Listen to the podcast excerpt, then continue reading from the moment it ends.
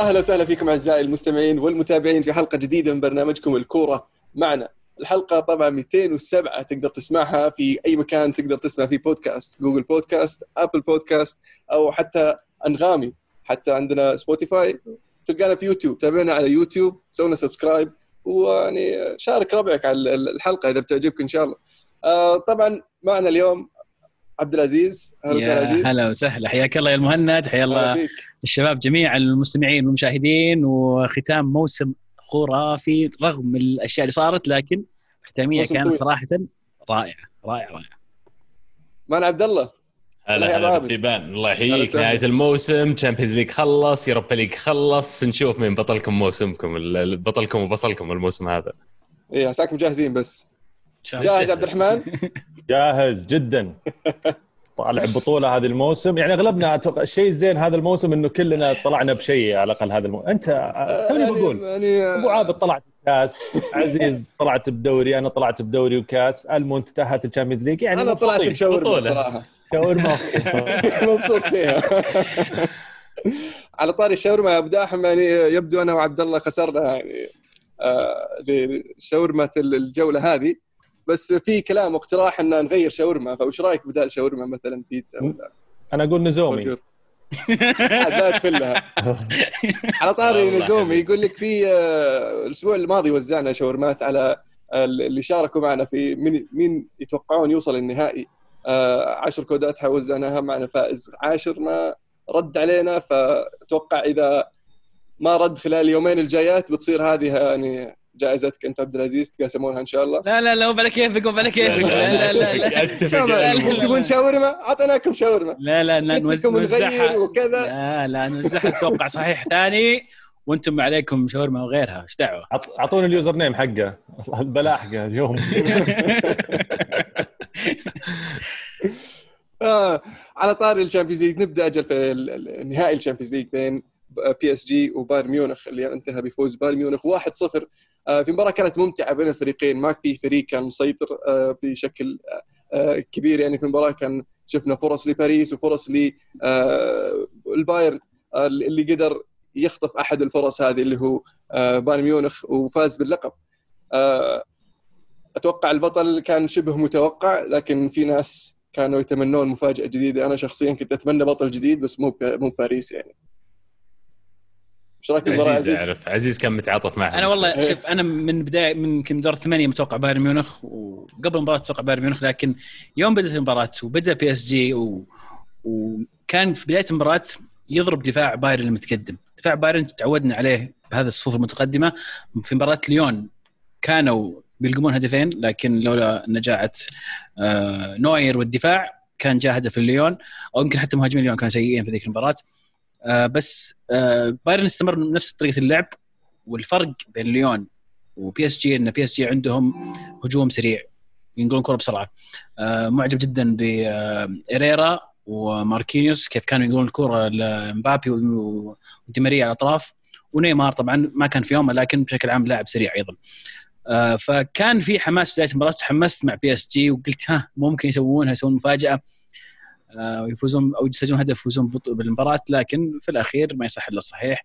الفريق الأقوى الأجهز الأفضل آه، اللي عنده استمرارية في المباريات الماضية كلها. فرق فرق كبير بين آه، اللي سواه بايرن ميونخ هذا الموسم وسواه أي فريق ثاني فعلا بطولة مستحقة ولازم نبارك طبعا لكل مشجعين آه، بايرن ميونخ يستاهلون فعلا. أنا اللي عجبني بعد إنه على الرغم من غياب المشجعين المباراه والعادة النهائيات والمباريات هذه تصير الشحن والطاقة اللي يعطونها الجمهور من المدرجات مرة مهمة وهي اللي تخلق الجو حق المباراة لكن الفريقين نزلوا وهيبة المباراة هيبة الكاس هيبة البطولة حسيتها في أداء اللاعبين كلهم. يعني لو أشوفها على الورق قبل أتوقع إن بايرن بيسوي نفس اللي بسواه في باريس مثلا sorry اللي سواه في برشلونة بيعيده في باريس. لكن لا حسيت حتى لاعبين البايرن شوية حذرين. اللي كان يمكن حسسني إن باريس ممكن يخطفها انه وجود ناس زي نيمار ولا مبابي كل ما مسك الكورة هجمة خطرة. ويمكن كان في كذا لقطة واحدة لدي ماريا أذكرها اللي كان جاي من اليسار ونقل الكرة على اليمين سول صقعها بكعب رجله تكاد تكون بالغلط يعني. فلحظات زي هذه كانت ممكن تحسم نهائي لكن كومن في الأخير كان موجود في اللحظة المناسبة اللي استغربت أصلا إنه لعب أساسي بدل بيريسيتش. فعلا. عبد الرحمن ما دام ما زلنا نتكلم عن باريس بسألك عن تغييرات توخل الفريق يعني بدا بدا مباراه مباراة جيدة صراحة. باريس إريرا زي ما قال عزيز قدم مباراة رائعة. ما يعني أنا بالنسبة لي يعني تغير باريس لما طلع اريرا ما توقعت إنه يكون تأثيره في الفريق بهذا القدر لكن قدم مستوى جيد. بشكل عام تغييرات توخل ما كانت فيها مخاطرة تحس إنه يبغى يأخذ المباراة. فيها شوية حذر مع إنه خسران 1-0 عنده خيارات ما استغلها يعني في وجهة نظري فايش رأيك عبد الرحمن؟ آه بكل تأكيد آه التغييرات كانت متأخرة نوعا ما. آه بالنسبة لي كنت أشوف مع عدم جاهزية مبابي اللي للأسف يعني كنا متوقعين إن تكون هذه مباراته ولكن واضح على اللاعب إنه مو جاهز. انفرادتين أو ثلاثة يمكن ضاعت بشكل يعني غريب وأتوقع إنه ما تضيع من مبابي. لكن تشوبو موتينج كنت أتوقع إنه يدخل في فترة أبكر شوي. حتى يمكن فيراتي على أساس بديل خلينا نقول الأنسب لهيريرا في خط وسط الملعب اللي يعطي creativity للفريق. برضو كان توه راجع من إصابة فما شفناه بالمستوى المطلوب. إصابة برنات المفاجأة في ال في ال في, في وسط المباراة وخروجه ونزول كورزاوا اللي اللي برضو كان مبتعد عن مباريات يعني فترة طويلة. فعدم جاهزية بعض من اللاعبين والتغييرات المتأخرة أتوقع إنها ساعدت في يعني استمرار بايرن ميونخ بالنتيجة وفوزهم في المباراة. إيكاردي طيب يا أخي، إيكاردي ما كان جاهز، يعني إذا عندك خيارات في الايكاردي وانت تلعب نهائي Champions League ضد بايرن ميونخ، أتوقع يعني الخيار الأفضل إنك تدخل هذا تشوبو موتينج ولا إيكاردي. غير منطقي، مو لأنه سجل لك هدف في نصف النهائي ضد أتلانتا أتوقع إنه بيسوي الفرق قدام بايرن ميونخ في نهائي ال Champions League. يعني عندك لاعب better quality في في في إيكاردي. و يعني استغربت إنه ما سووا شيء مثلا في في شوية مخاطرة لأن الظهير اليمين كان سيء بصراحة. آه كان حلقه حلقة الضعف في آه باريس سان جيرمان واستغلها طبعا كومان والفونسو لعبوا فيه شوي. يعني كان مثلا سحب سحب الظهير رجع آه مثلا آه ماركينيوس يغطي أحد في الجهة اليمنى مثلا وينزل لك آه إيكاردي. ايكاردي وينزل معه جاي يعدل في الوسط ويعني يصير عنده مثلا نيمار ومبابي وإيكاردي ودي ماريا قدام مع إريرا وجاي في النص. فيعني ممكن يتغير يتغير شكل الفريق يعني يحاول يخطف فرصة يخطف هدف يزيد الخطورة بالنسبة له. لكن ما قد يكون هذا التخوف اللي عنده قلة قلة خبرة ومعرفة مثلا في في في تصرف مباريات زي كذا. وطلع كلام إن توخل ممكن يكون يعني هذه آخر مباراة له ويفكر باريس في مدرب جديد ومن بين طبعا الاسماء المطروحة دائما الليجري الفاضي. يعني بس على هل تعقيبا على كلام توخل واختياراته أنا أشوف إن لما نشوفه ك squad كفريق كامل بايرن أحسن من بي إس جي كثير. فمنطقيا إذا الفريقين بيلعبون بنفس الأسلوب أتوقع بايرن بيفوز. عشان كذا توخل زي ما تقول he recognized إن نقاط القوة عنده وجود ناس زي نيمار ومبابي عنده قدام اللي أعطيهم المساحة خلي الثمان لاعبين اللي ورا يشتغلون على أساس يعطونهم الكرة ويفتحون لهم المساحات. ويمكن في لحظة عبقرية ولا جينيس واحد من هذول اللاعبين يسجل لي هدف ولا هدفين ويحسم لي المباراة. لكن يعني زي ما قلت مبابي توقعت منه أكثر. كان في أنانية كثير. يا أخي أنا أقدر اللاعب بس كان يعني تجيه كرة مثلا في نص الملعب ولا قدام نص الملعب شوي بدل ما يروح يدور اللاعب اللي بعده يمشي الكرة على أساس إنه يدورون الثغرة في دفاع البايرن كان يبي يسحب لاعب ولاعبين وثلاثة. طب أنت لما جتك الكرة سحبت مدافعين يكفي إنك سحبتهم ما يحتاج إنك تروح لازم مثلا تعديهم ولا تسوي dribble من بعدهم فأحس خانه شوي توخل هالشيء. يمكن تمنيت فعلا إن إيكاردي يكون له دور أكبر في المباراة بس لازم الصراحة كل الثناء للبايرن اللي تعاملوا مع المباراة فعلا ك final مو بس المباراة البطولة بشكل كامل. متى آخر فريق فاز 11 مباراة قبل ما يحقق ال Champions League؟ campaign كامل يا جماعة. أول أول فريق يفوز كل مبارياته للنهائي آه فانجاز طبعا انجاز يعني سهل طبعا. ما في ذهاب واياب طبعا هذا هذا الفرق. اي بس عدد مباريات أقل. اي بس إنه يعني في الصراحة كم لاعب ثلاث لاعبين أنا بالنسبة لي في ال run حق بايرن يستاهلون الذكر. طبعا كل الفريق كان فنان لكن في ثلاثة تحديدا هم اللي يعني لفتوا وجهة نظري. أكيد ليفندوفسكي هداف البطولة واللاعب الثاني آه نوير اللي يعني قبل سنتين تقريبا كأس العالم تذكرون انتقادات يوم كان خواكيم لوف يفضله على ترشتيجن وحتى إحنا تكلمنا عنه كيف ترشتيجن كان أفضل. لكن نوير يعني سنة بعد سنة قاعد يثبت إنه ما زال واحد من أفضل الحراس في العالم.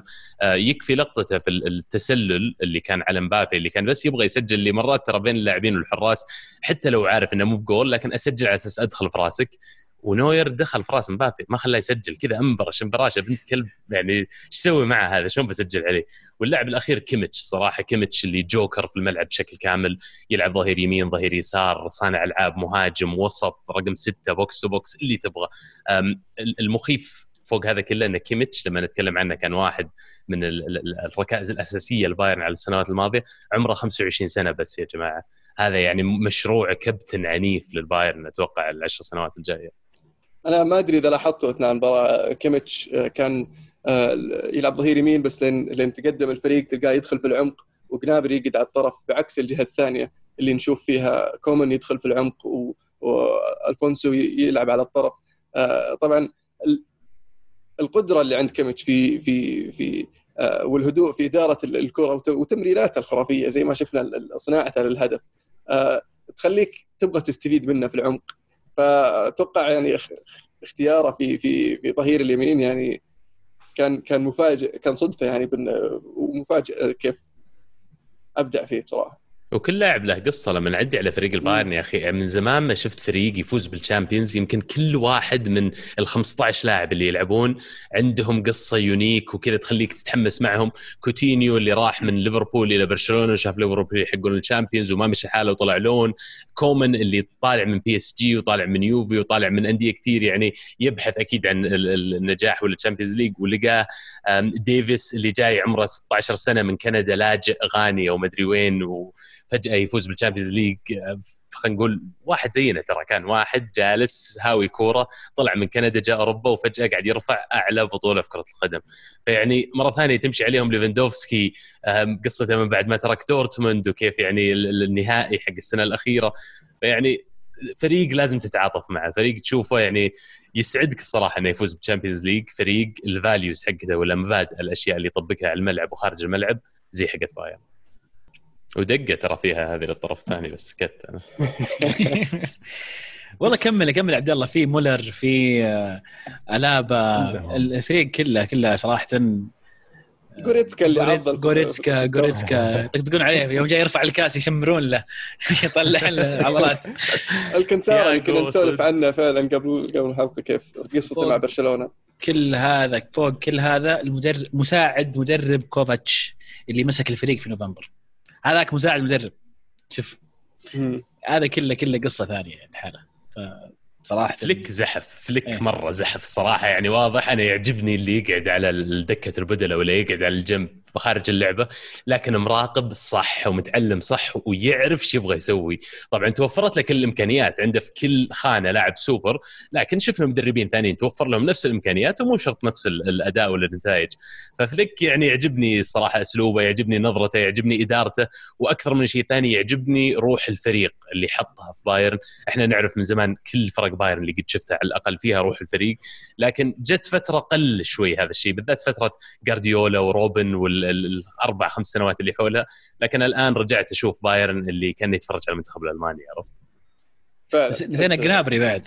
ننسى ننسى جنابري قصته تحزن عزيز مو تتعاطف معها.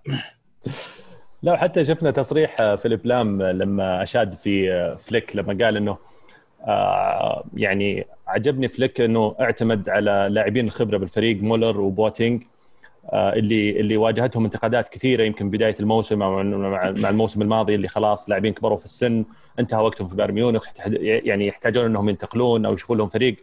لكن جاء فليك وحط فيهم الثقة مع اللاعبين الثانيين اللي اللي يمكن آه، في جزء منهم شباب. آه، وفعلا كانوا هذول الاثنين يمكن عناصر مهمة في في مسيرة البطولة خصوصا مولر اللي أمس الدقيقه 85 راجع يخلص كورة آه، من الظهير حق ميونخ يساعد كيميتش في الظهير. فال mentality العقلية آه، صعب إن نلقاها في في في لاعبين خصوصا في الوقت الحالي. فأنا أعتقد إنها موجودة في نوعية اللاعبين اللي زي زي مولر وفي بايرن ميونخ بالتحديد. بسألكم سؤال. اللي فاز بالمباراة برجل المباراه كان كومان. هل أحد عنده رجل مباراة آخر؟ نوير. نوير. يعني ما أدري يمكن مو بنوير أنا بعد بختار بس انه كلهم صراحة يستاهلون كلهم فتوا. كومان لأنه سجل جول. لا أنا بختار كيميتش يمكن. أنا أختار. الكنتارا بصراحة. الكنتارا. خرافي. إدارة المباراة و في الوسط كان مسيطر على الأمور. كمان أتوقع لأنه كان كان مزعج كان حرك كان يحط كرات عرضية ويسوي يسوي مشاكل. يعني ما سبب خطورة مباشرة على طول لكنه مسبب قروشة يعني آه، غير ذلك فوق هذا إنه يسجل هدف. ولا حد حسب توقع إنه. يلعب أساسي أصلا. صحيح. والشيء اللي بعد المخيف أكثر يا عيال إن بايرن الآن ال domination اللي قاعدين نشوفه اللي ما في فريق إلى حد ما قادر إنه يقيس معهم ترى صغار أغلبهم يعني أعمارهم ترى يعني ال average age الظاهر 27 28 أقل بعد يمكن. الآن الفريق هذا أنا بوجهة نظري تو يمكن أول سنة اللي يبدون يوصلون ال peak فيعني قدامهم ثلاث أربع خمس سنوات المشروع هذا يعني حتى اللاعبين اللي بيطلعون يعني تياجو الآن قلنا إنه يمكن باقي له سنة على عقده لكن الباين اللي شاف النهائي كيف قاعد يسلم على اللاعبين بنهايه المباراة إنه لعب آخر مباراة للبايرن. فما عندهم مشكلة يقدرون يعوضونه. already تعاقدوا مع أكثر من لاعب جابوا كواسي الظاهر إذا ما كنت غلطان وفي لاعب ثاني بعد صغير جايبينه ما يحضرني اسمه. لكن يعني المخطط لاستبدال اللاعبين اللي بيطلعون موجود. شيء بنتكلم عنه بعد شوي في برشلونة. كان العكس تماما في التخطيط لبناء الفريق. واللاعبين اللي موجودين يقدرون يحافظون عليهم لفترة طويلة ما أتوقع عندهم risk خسارة. يعني اللي قاعد يشوف ليفاندوفسكي يلعب ما كأنه عمره 32 أو على الأقل يقدر يعطيني ثلاث أربع سنوات زيادة على ال top form آه نفس الشيء في الدفاع. يعني بوتنج يمكن هو اللي كان كبير. وأنا بوجهة نظري لو سول ما واجه مشاكل الإصابات اللي واجهها في الموسم هذا لا يمكن أن بوتنج يلعب أساسي قدام سول. ما يلعبون جنب بعض طيب. ما أعتقد يعني لأن بوتنج الحين لا. أتوقع وصل مرحلة اي إن ألابا خلاص هو اللي ثابت وألابا قاعدين يتكلمون على تجديد عقده ألابا يعني لاعب مرة ثانية يجسد بس بايرن بس إحنا نتكلم عن لو فلو سول ما أصيب ما إيه. اضطرينا نلعب ألابا قلب ألابا راح يلعب ظهير هل يلعب طيب بوتنج جنبه؟ صار الفونسو يلعب. ولا لسه في هذه الحالة إيه، برضو. بتلعب ألابا جنبه المشكلة بالضبط مشكلة ديفيس زي ما قال لك وين بتلعب الفونسو ديفيس قدام مكان كومن كومن في الدك. ممكن. ليه ما تستفيد من ألفونسو ديفيس يعني ال- ال- النشاط اللي عنده الا والحيوين أتوقع انه اللي بيصير بيصير ألفونسو احتياط. ما هو الاصابات اللي حدتهم يلعبون افونسو إيه. ظهير وضبط. كان أنا ما. أعتقد. أنا أشوف اللي سواه البا في مركز قلب الدفاع صار خلاص مركزه الجديد قلب الدفاع زي ما شفنا صار مع كيميتش قبل بدأ ظهير يمين بس لما ضبط وضعه في الوسط ما عاد قام يلعب ظهير يمين إلا في حال الإصابات. وبايرن دائما عندهم اللاعبين من مولر بس, بس كيميتش أساسا أساسا لاعب وسط. لا أساسا ظهير يمين إلا مو لا غير صحيح. أراهنك على شاورما بدا بدأ لاعب وسط. أفصل بينكم. حيلهم إيه. بينهم. كان مع لايبزج لاعب وسط. بدأ. مع لايبزج إيه. كان لاعب وسط يمين. لاعب ظهير يمين برضه سد خانة. وأبدع فيها. وعموما كيميتش يمكن بالذات حالة استثنائية وحالة خاصة. يعني ما عمري شفت لاعب أنا في حياتي جوكر. كان عند يونايتد أوشي ومبلشين أم امنا فيه وهو ما يعرف يلعب ولا مركز بس يلعب. حبيبي الشق فيك وكوبري بس هذا صدق فنان. لا في هرنانديز بعد المدافع. إيه. فرنسي يعني. والله الفرنسيين كانوا أكثر ناس متحمسين من بايرن. أكثر ناس متحمسين كانوا فرنسيين. آم، تخيل تجمع كأس عالم وتشامبيونز ليج يعني. إيه. لا ضد باريس. ضد باريس بعد. طيب نبدأ من الهاشتاج. مهند الثالث عشر يقول يستاهل الفوز البايرن 11 مباراة في الأبطال 11 فوز. آه، نوير الزاحف يرد فرصة نيمار أمام المرمى وحيد متأكد إن نوير يعرف إنها تسلل بس ردها حق الضحك. وليفا كان يستاهل هدف فرصتين عادية في الشوط الأول سوى منها خطر واحدة لف وشاتها واحدة بالرأس وأشيد بأداء تياغو الخالي من الأخطاء. سعد يقول ألف مبروك البافاري أفضل بطل متوج بالأبطال بدون حتى أي تعادل في البطولة. فيه فريق قد سواها؟ اللي فاز كل المباريات ما قد فريق. على الطاري يعني بسالك يعني.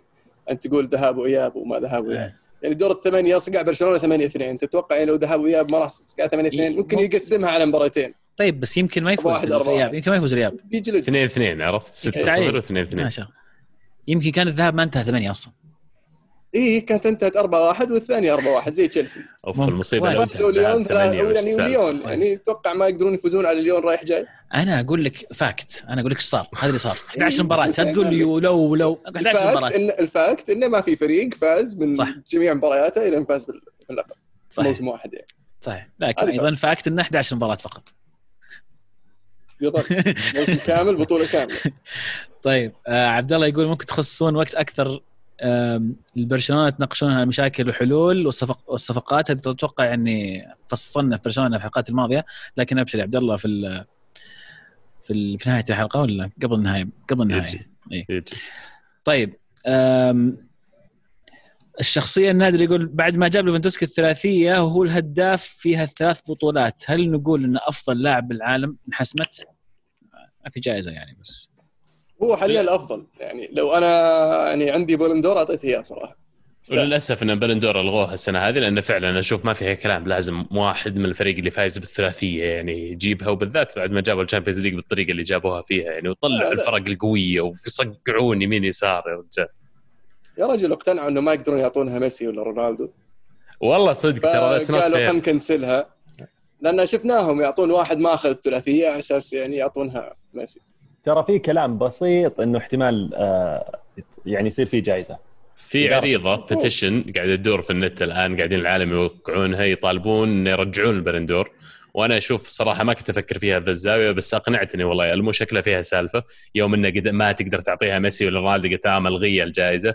تبي تقنعني. تقول اللي السنة الماضية ما اعطوها لا ميسي ولا رونالدو. غير منطقي انك إنك تلغيها تقول على أساس إنك ما تقدر تقيم الجميع. يعني بكل واقعية يعني اللي بتعطيه هي يا يكون يلعب الأغلب راح يلعب في ال top top five leagues يعني من الدوري الفرنسي ما في ولا واحد يستاهل وإذا بتعطي واحد يعني بيكون يلعب في باريس. وإذا يعني باريس لسه يشارك في الشامبيونز ليج لسه عندك فرصة إنك تعطيه. يعني تقييمه. مع ذلك حتى لو كان باريس فاز بالشامبيونز ليج ما أتوقع أحد يفوق الأداء والمستوى اللي قدمه ليفاندوفسكي هذا الموسم. على طاريهم عاد باريس شيء استغربت منه. ما أدري إذا لفت وجهة نظركم بعد ولا لا ولفت نظركم. نيمار كأنه صار مكسور أكثر كأنه بعد الهزيمة يعني ما عاد هو اللاعب اللي اللي يصيح ويتقلب ولما تلمسه يطيح يتكسر. يعني بالنسبة لي على الأقل على توقعي من نيمار كان أقل من توقعي. انت شفت الدراما اللي سواها بعد المباراة ما شفتها كان يصيح. وصياح وبس صياح. هذا فايز بالشامبيونز ليج ترى برشلونة. طيب يبغى يفوز يا أخي ما شفته داخل بال speaker و جايب speaker جايب معاه speaker كذا كبره كذا كبرة عشان يبي يحتفل وتقلب شفت يوم جنابري أعطاه واحدة كذا بس كيف تقلب زي الدلفين ثلاث أمتار؟ ما طلب فاول عرفت؟ تقلب وقام كذا بس العادة عنده لا لا قاعد يتلوى ما خلى لين اخذ كرت. أدري نيمار still نيمار بالنسبة لي. أنا أشوف انه وقاعدين يجاملون نفسهم بي اس جي مع نيمار. اللي سواه نيمار في المباراة أنا عندي انتقاد كبير على أداء نيمار. اللي كان مصر انه هو بيكون الحل غصب. وكل مرة تجي الكره يستلم ولا يفكر انه لازم يسحب واحد واثنين وتنقطع منه. والكره تصقع فيه برجله وما أدري. كان كان سيء. أوكي كلنا يكون عندنا أوقات سيئة لكن اعتمادك مستمر على نيمار طول الوقت وما عندك كان ما عندك مثلا دي ماريا ومبابي أشوف إنه غلط. كان عندك إيكاردي في الدكة بعد. بس كلهم إحنا لقينا يعني فريقين متضادين الأسلوب يلعبون. في بي اس جي يعتمد على عناصر هذول الاثنين ثلاثة اللي قدام فنانين مرة كل واحد هو يبغى يصير الحل. مقابل بايرن 11 لاعب يلعب الفريق. فيعني من البداية أصلا هذا كان التكتيك لكل الناديين لكن بالنسبة له لكم لو نيمار واحدة من الأشياء اللي حاول سواها عدى بواحد قلبه وحطها في 90 وانتهت المباراه 1-0 ولا 2-1 للبي اس جي ما أتوقع بنقول نفس الكلام عن نيمار. بنقول إنه تعال زي مايكل جوردن لما يجي ينزل على الملعب هو اللي يبغى يفوز لأنه هو يدري إنه فنان أكثر من اللي حوله. لكن المباريات اللي ما تسجل فيها أكيد راح تنتقد وتقول إن الأشياء اللي سويتها هي اللي خسرت فريقي. مو بس ما سجل حتى مستواه كان يعني ضعيف شوي. وجته فرصة ولا عرف يستغلها. حتى مبابي ما كان في في أفضل حالاته. ف دي ماريا كان يمكن هو الخطر الوحيد اللي تحس إنه فيه منه حركة. كان ودي يكون في والله إيكاردي زي ما ذكرت. إيكاردي أتوقع لو نزل كان سبب شوية قروشة. غريب صراحة يعني لاعب. out and out striker يعني. لا ولاعب كل المباريات اللي يعني اللي قبل قبل نص النهائي وقبل كان لاعبها أغلبها وحتى في المباريات التحضيرية وآخر مباريات في الدوري آه، الفرنسي قبل الإيقاف كانت كلها إيكاردي أساسي يعني غريب. أتوقع لأنه بطيء ولأنه يدري مدرب باريس أن بايرن بيلعبون بخط دفاع متقدم مرة فحركات بيلعب ثلاثة قدام سريعين مرة من أي مكان يجي ال pass بس أهم شيء ورا المدافعين وهذا اللي شفنا PSG يحاولون يسوونه العب pass طويل ورا المدافعين وخلي الهجوم ينطلق وراها. إيكاردي أحس كان بيكون له دور لو كان باريس يحاول يبني هجمة لو كان يعني بيلعب بأسلوب أبطأ شوي. ويمكن توخل شوي خواف إنه دخل بأسلوب إنه زي ما تقول سماش جراب اركض بس اركض وحاول تجيب وتشيز وار 1 يا حبيبي و تفوز. بس يعني يوم انه ما زبطت معه يقوم يدخل آه، موتينج ويخلي إيكاردي. يعني إيكاردي أتوقع ممكن يسوي لك فرق أكبر. من أنا على أساس إنه حسم ال semi final عرفت يبغى يعطيه فرصة في ال final واتفهم يعني معلش final Champions League مو بنهائي كوب دو ليج الفرنسي. لا ال semi final قبله مو هو اللي مسجل الجول بعد الثاني. اي semi final قبله أنا أحتاجه ونزله. بس يعني جاب لك هدف في ال semi final ضد أتلانتا لا يعني إنه يعني خيار أفضل إنك تلعبه في ال Champions League نهائي ال Champions League قدام بايرن ميونخ. football بشكل عام وكورة streaky streaky انه فيها كذا أشياء تقلش ورا بعض. فبشكل عام بعض المدربين أتوقع يؤمنون إن اللاعب اللي يسجل في مباراه ويسجل في الثانية عنده احتمال عالي يسجل في الثالثة. أتوقع حط هالشيء جته فرصة لو لمس الكرة دخلت. ما قدر يلمس الكورة مع إنه واقف الكوره تمر قدامه. أدري أتفق معك إيكاردي ما راح يضيع فرصة زي كذا. يعني أنا ما أقول لك انها صح بس أتوقع هذا اللي يفكر فيه آه، توخل. عشان كذا بيقيلون. أحمد يقول ألف مبروك الكبير البايرن. هل تشوفون سبب نجاح فليك أغلبه تكتيكي أم نفسي؟ وهل تشوفون المدربين بدأوا يعطون أهمية أكثر للجانب النفسي من التكتيكي؟ جيد السؤال. يعني أقول man man management أكثر ما هو يعني نفسي يعني خلينا نقول في نوع من النفسية لكنه مو مو مجرد جانب نفسي يعني. إدارة أتوقع أكبر من كذا شوي. أتوقع الجو اللي سواه في بايرن هو اللي أه. ساهم بالمقام الأول انه كل لاعب مرة ثانية لما ينزل مين اللي قال قبل شوي؟ عبد الرحمن تلقى مولر مغطي في خانة الظهير يسار. فهذه هذه بيئة قاعد يخلقها المدرب في النادي. الشيء الثاني التكتيك مو هو اللي يحسم المباريات في غالب الأمر. لا أنت تحط تكتيك أهم شيء يضبط لفريقك وتقدر أنت تسجل أهداف عن طريقه ويمكن تحافظ على نظافة شباكك. لكن بنهايه اليوم تبغى اللاعبين يعطون هال 110% ال 10% الزيادة هذه المدرب اللي يقدر يعطي يخلي اللاعبين يعطونها في كل مباراة هو المدرب اللي ينجح. عشان كذا شفنا نجاح كبير للمدربين اللي أول شيء يقدرون ذي كونكت مع اللاعبين حقينهم يقدرون يتعاطفون معهم يقدرون فعلا يحسون فيهم. المتكلمنا ولا إيش؟ إي أقول يدخل فيها الجانب النفسي لكن مو هو مجرد الجانب النفسي. زي ما ذكرت هو موضوع أكبر من كذا شوي. آه، قدر يخلق روح الفريق يخلق الأجواء التنافسية بين اللاعبين. حط لهم هدف واحد وحط لهم آه، كلهم الرغبة إنهم يحققون هذا الشيء. وقدر يخلي الفريق كذا يمشي مع بعضه يعني. وين كيف تقيمونه فليك الحين عيال؟ يعني هل تشوفونه واحد من المدربين اللي بيجون أندية ثانيين بيقولوا إنه زي ما نبي أليجري يلا نبي فليك؟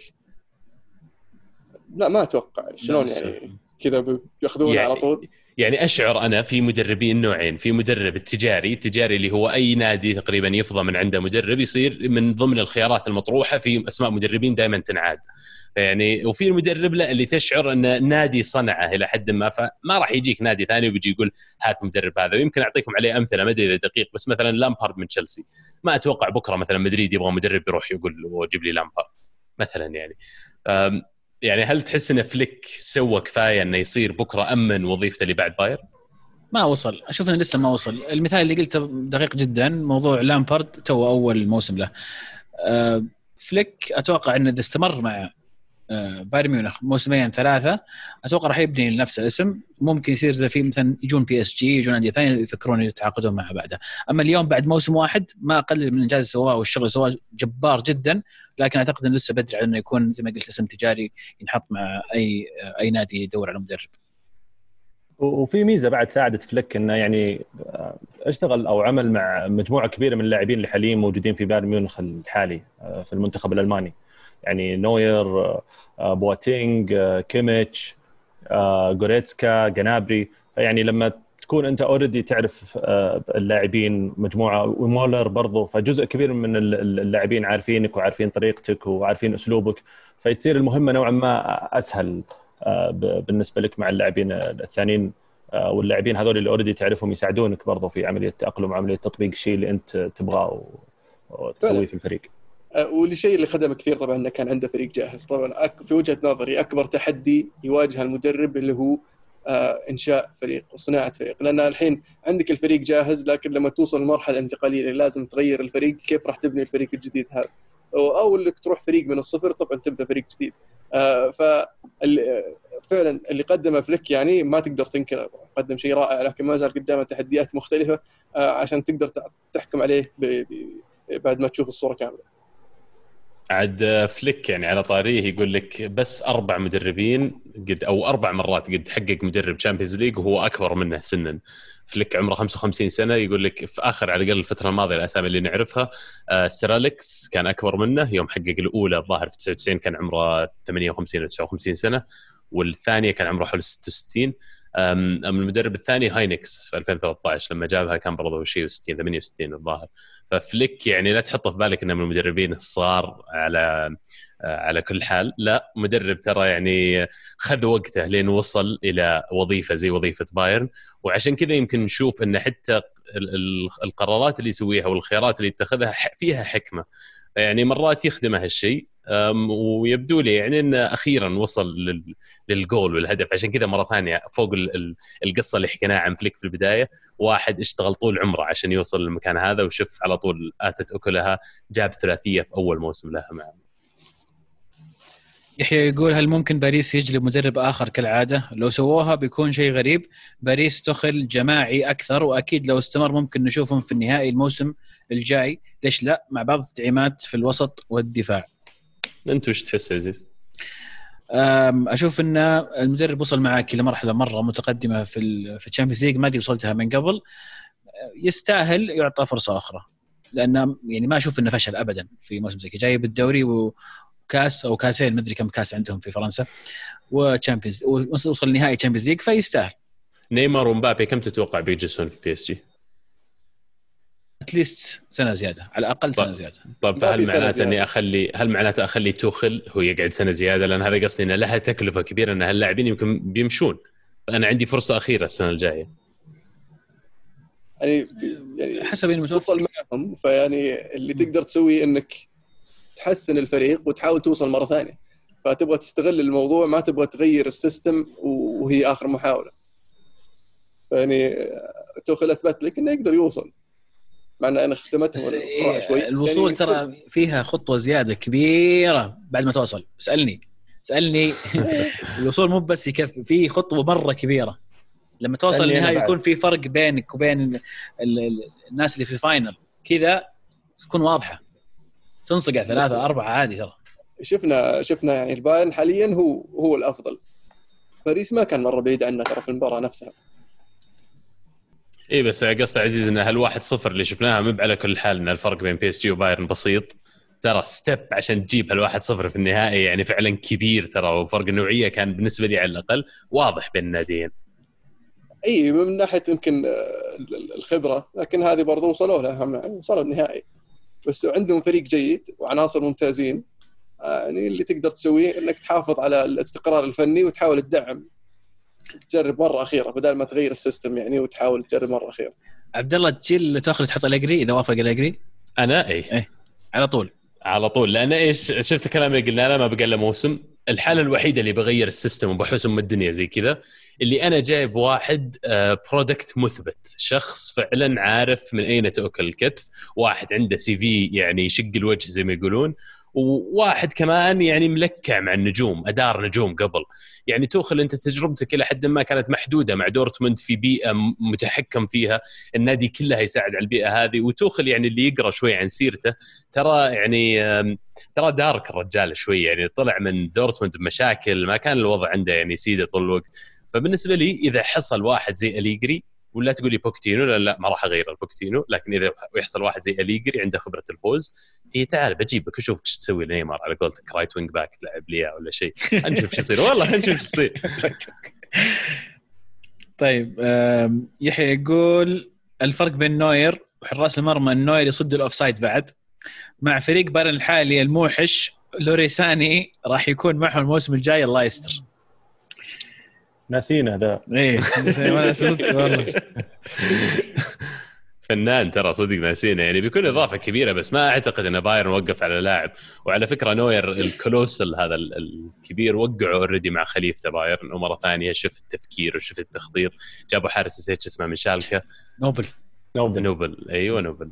فيعني نادي يستحق الصراحه يكون في ال semi final كل سنة. فعلا. خلصنا سواليف عن نهائي ال Champions League؟ والله يبدو. كيف تقييمكم للبطولة بشكل عام؟ والله يعني سخيفة صراحة. محمد محمد في الهاشتاج يا ألمو يقول أشوف طريقة ال Champions بهذه الطريقة فيها إثارة أكثر من نظام الذهاب والاياب لكن ليست من صالح الأندية المشاركة اقتصاديا. أتمنى يتم تطبيقها بحيث تكون كل أربع أو ثلاث سنوات. زي كأس العالم للأندية الجديد. شلون ال Champions League يصير كل أربع سنوات يعني؟ عندك Champions League عندك كأس العالم للانديه وشو لا تخرب ال Champions League نبغى إحنا أنا شخصيا أبغى مباريات أكثر. أبغى أشوف مباريات أكثر. صح. بس أنا عجبتني الطريقة هاي صراحة مرة حلوة. اي لأنها صايرة في نهاية يعني و... إيه في نهاية الموسم متجمعين ومباراة ورا مباراة ورا مباراة ورا مباراة وخروج مغلوب مباراة واحدة لها طعم مختلف كذا كأنها كأس عالم. اي بس ما تقدر تسويها كذا يعني. it's not feasible إنك تسوي بطولة زي ما أنت متخيل. إذا بتخليها مباراة واحدة راح تلعب زي ما هي في الموسم طبيعي بس بدل ما تلعب ذهاب وإياب تلعب مباراة واحدة. فما راح يصير في مباريات ورا بعض. اللي بيصير إنه راح تقل عدد المباريات. أنا أشوف إن هذا خيار سيء بصراحه أجل كل دور الثمانيه كله بعد نهاية الموسم. ثم يسبب لك مشاكل إذا في international tournaments. ما علينا من international لا تكلمني international أنا عجبني صدق نفس النظام. خلص الموسم يا حبيبي وزي ال playoffs في الأخير خلاص يجتمعون الزبدة وكل أحد يحب الكورة يتجرد من اهتماماته الأخرى ويفضي نفسه لمدة أسبوع أو أسبوعين. يا حبيبي زي فترة كأس العالم اتذكر تقعد كل يوم مباراة واحدة روقان جدول واضح أجي أعرف أنا متى أرتب وقتي ومتى أجلس أشوف مباراة. والله experience رائع صراحة صح حط في بالك الدولة اللي بتستضيف الدور الثمانية ونصف النهائي والنهائي ترى بتكون تقدم proposal زي كأس العالم. فبرضه الويفا مستفيد. وال value أكبر من مجرد نهائي يستضيفه. أنا بجي بحرك عندي البلد لمدة أسبوعين فانا أنا مرة عجبني الصراحة النظام لكن عتبت عليهم شوي إنه كان ما في استراحات. أنا كمتابع شوي تعبت إنه كل يوم كل يوم كل يوم. طب اللاعبين ما يتعبون شوي. يعطونا يوم break عرفت حق كأس العالم اللي يشوقي جاء يوم واحد ظهر break. جاء كذا. حطوا Europa League فيه. والله صدق. على طاري ال Europa League طبعا البطولة المهضوم حقها. نهائي. لعب بشكل جميل ورائع. نهائي مليء بالأهداف يعني والإثارة. إشبيليا يفوز 3 2 على إنتر ميلان في مباراة كانت في وجهة نظري تحفة بصراحه فيها فرص فيها أهداف فيها نوع من الدراما آه، فيها لوكاكو يسوي بالوتيلي فيها آه، إشبيليا يحقق السداسية ويفوز باللقب السادس في ال Europa League اللي بعده ثلاثة أقرب منافسين له ثلاثة.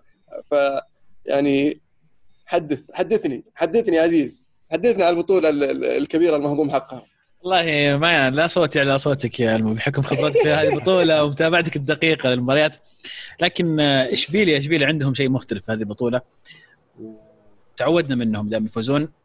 الشيء الجميل يمكن التعاطف اللي شفناه كثير مع لوبيتيجي اللي آه، كثير يشوفون إنه انظلم في موضوع طردته من المنتخب الإسباني بعدين آه، إقالته من مدريد في وقت قصير والآن وصل مع إشبيليا وحقق معهم بطولة كبيرة.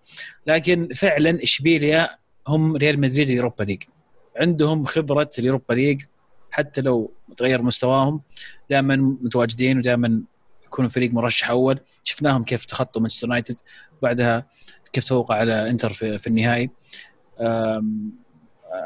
أعطني فرصة أعطني فرصة. إيه بس أخيرا أخيرا ما حطول إيفر بنيجا أنا ماني فاهم ولا من يستوعب كيف هذا اللاعب راح يجي يلعب في نادي الشباب السعودي. مع كل الاحترام للدوري السعودي كامل لكن اللاعب ما زال عنده قدرة على عطاء خرافية وفنان لكن أتوقع أنه مكسب كبير كبير للكرة السعودية والدوري السعودي. وإن شاء الله إنه يعني آه، المتابعة راح تزيد أتوقع الموسم القادم بوجود لاعب زي إيفر بنيجا. بس أبغى أرجع لنقطة التعاطف مع لابوتيجي بس لابوتيجي في وجهة نظري ما يستاهل آه، قطره من التعاطف لأن اللي سواه بالمنتخب الإسباني بصراحة في وجهة نظري غدرة. يعني يا قليل الحياة قاعد تدرب منتخب إسباني. لو إنك منت باسبانيا أنا أفهم يهمك نفسك بس تدرب منتخب الإسباني وتروح تفاوض وتتناقش قبل ما يبدأ الكاس العالم بيومين وتروح وش قاعد تسوي؟ بتقول لي تعاطف معه. لا يستاهل الطرد وأنا أقول المفروض إنه يتوقف بعد أول ست شهور ما ما يدرب ما يدخل الملعب. لا لا حرام عليك. تقول لي تتعاطف معه. لا وربي عاقبه. قعد أسبوعين مع ريال مدريد وطردوه لأنه ما يستاهل بصراحة. بس هذا مستواه. اشبيليا إيش فيهم؟ اشبيليا أبطال اوروبا league يا أبوي أبطال أوروبا. يستاهلون يستاهلون. اي بس مو بريال مدريد ولا هو منتخب إسبانيا. يعني أنا أتفق مع عزيز. أنا بالعكس أتعاطف مع لوبيتيجي وفي الأخير أحط نفسي مكانه إذا أنا على رأس عمل وجتني فرصة ثانية. إذا أنا أشوف أنها ما تتعارض ما في مشكلة لكن تحسسهم من الموضوع الأسباني. وهم كانوا خايفين من كأس العالم ذيك السنة وحطوه هو كأنه كبش الفدايه وما مشت الأمور. وبالنسبة لي يعني فرصة زي ما يا مشت. الأمور طردوه قبل ما تبدأ البطوله المو المو يا أخي أنت جاك عرض من نادي الهلال أنت تحب الهلال من صغير تشجعه وتتابعه يعني بيكون الموضوع برضو يعني ما تبغى الفرصة تروح عليك اي أنا بقول لك بتروح يعني. عليه بقول لك أوكي أنا مستعد أتناقش وأتفاوض بس يعني مو بوقتك الحين ببدا كأس العالم أنا أبغى أركز هنا وش قاعد تسوي نادي الهلال جاي وقع ولا بروح اوقع مع يدرب يدرب المنتخب السعودي يدري المنتخب السعودي أنا أتفهم السعودي. أتفهم هو آه، الاتفاق اللي صار قبل. قبل بداية الكأس العالم هذا كان غلط مرة لكن ما أدري يعني كان في كمية تعاطف مع مع المدرب لأنه يصيح في متعاطف معه. بس أه؟ لا لا. أنا مت... أنا متعاطف معه وبقول لك السبب ألمو لأنك مدريدي اللاعب كان مدريدي مدريدي لا. ودرب مدريد وسالفه وكامل أول شيء بالنسبة. لك تشوف إنه سحب على منتخب إسبانيا وجاء مدريد لأنه يعني مدريد مدريد. يستاهل بالنسبة لك أنت أنت بإسبانيا أفهم وجهة نظرك آه، آه، لا بالعكس أنا إسباني أحب لا أنت سعودي اي لا لا اسباني بالمفهوم السعودي. أشجع إسبانيا والله وأحب إسبانيا. إيه بس لكن- أنت باسباني بالنسبة لك ريال مدريد. أعلى من إسبانيا. يعني. صحيح. لكن آه، بقول لك ليش؟ ومتعاطف معه بالذات. إذا بنتكلم يعني من وجهة نظر شوي technical أو potential عند المدرب المدرب عنده potential إنه يكون مدرب ممتاز آه سواء كان في الفترة اللي كان ممكن يكملها مع آه، إسبانيا أو مع مدريد. لكن خليني أسألك سؤال. لو النادي اللي وقع مع لوبيتيجي مو بريال مدريد هل كان شالوه من إسبانيا ولا ما شالوه؟ لو تشيلسي اذا أعلنوا إذا النادي ال- ال- طلع أعلن. واطي وأعلن تشيلسي تشيلسي إيه، أعلن أكيد انه وقع مع. لوبيتيجي باقيين أنا أقول لك يعني.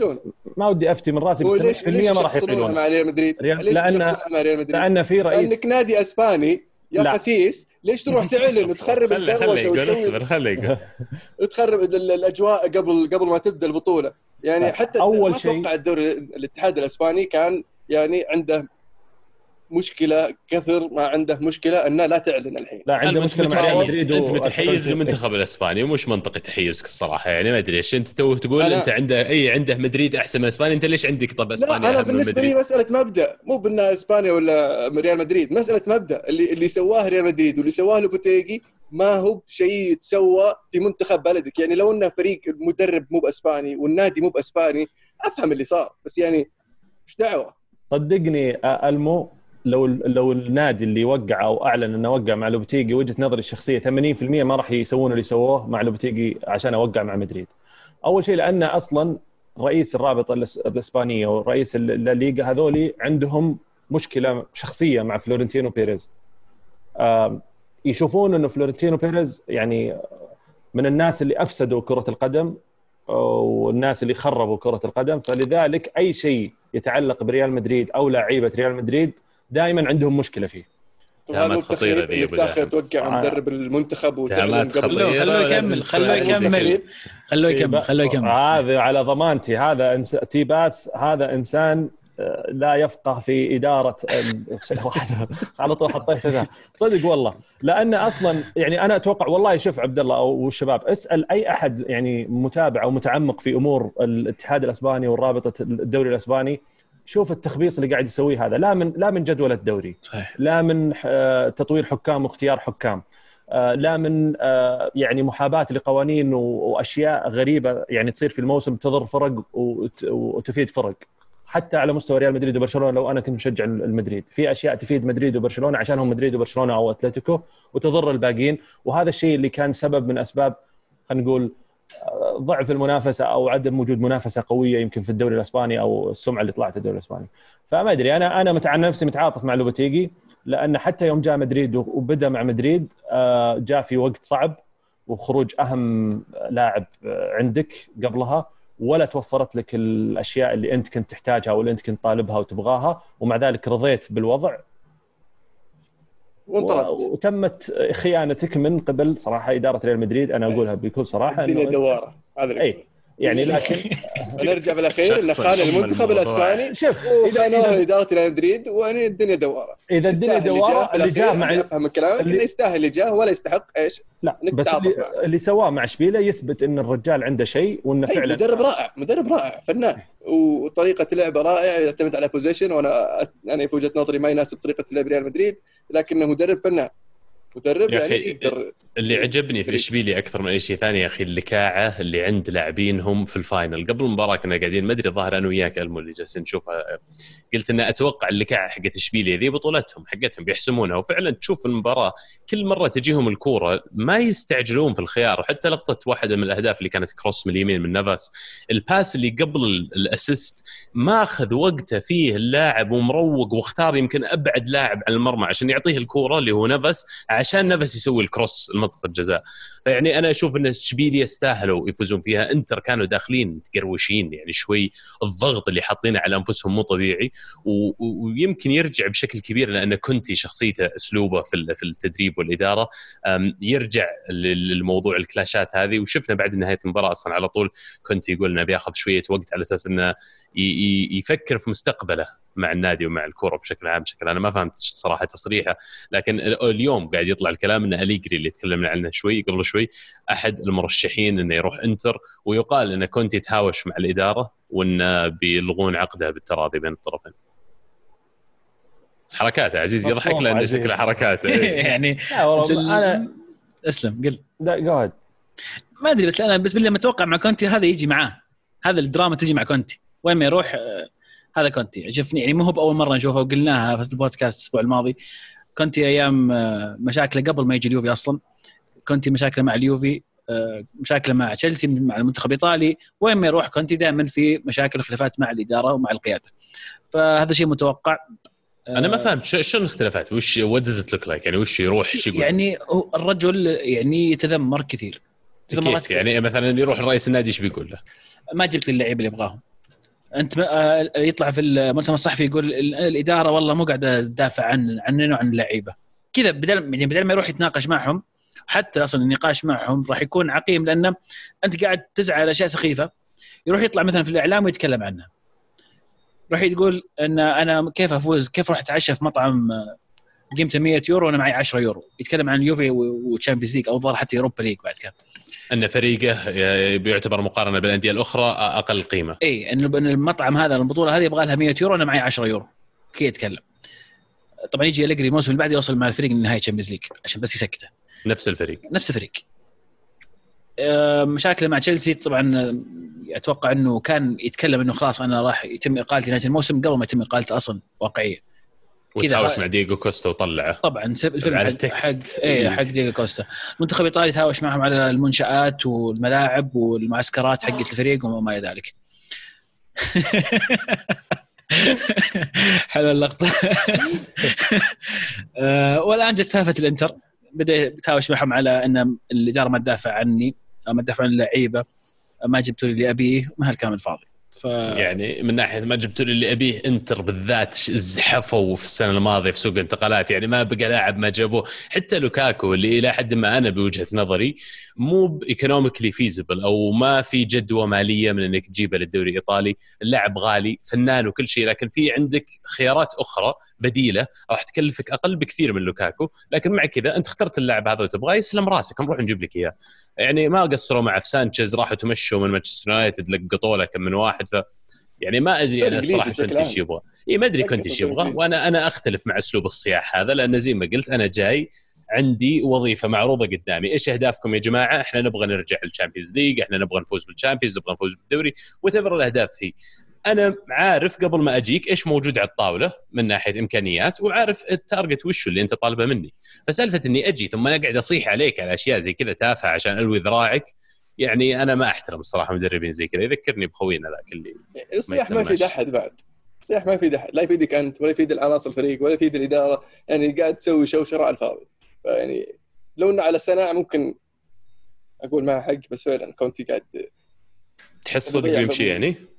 لا ما أتوقع. المفروض إنه ما يمشي في وجهة نظري. اللي قدمه صراحة شيء موسم رائع ولوكاكو يعني يسجل 34 هدف في الموسم. وبس يعني في إذا بنرجع للنهائي يعني أشوف إنه المفروض آه، استغل عناصر أفضل في المباراة مثل شو اسمه آه، إريكسون مثل سكرينيار المفروض في وجهه نظري انهم يكونوا مشاركين.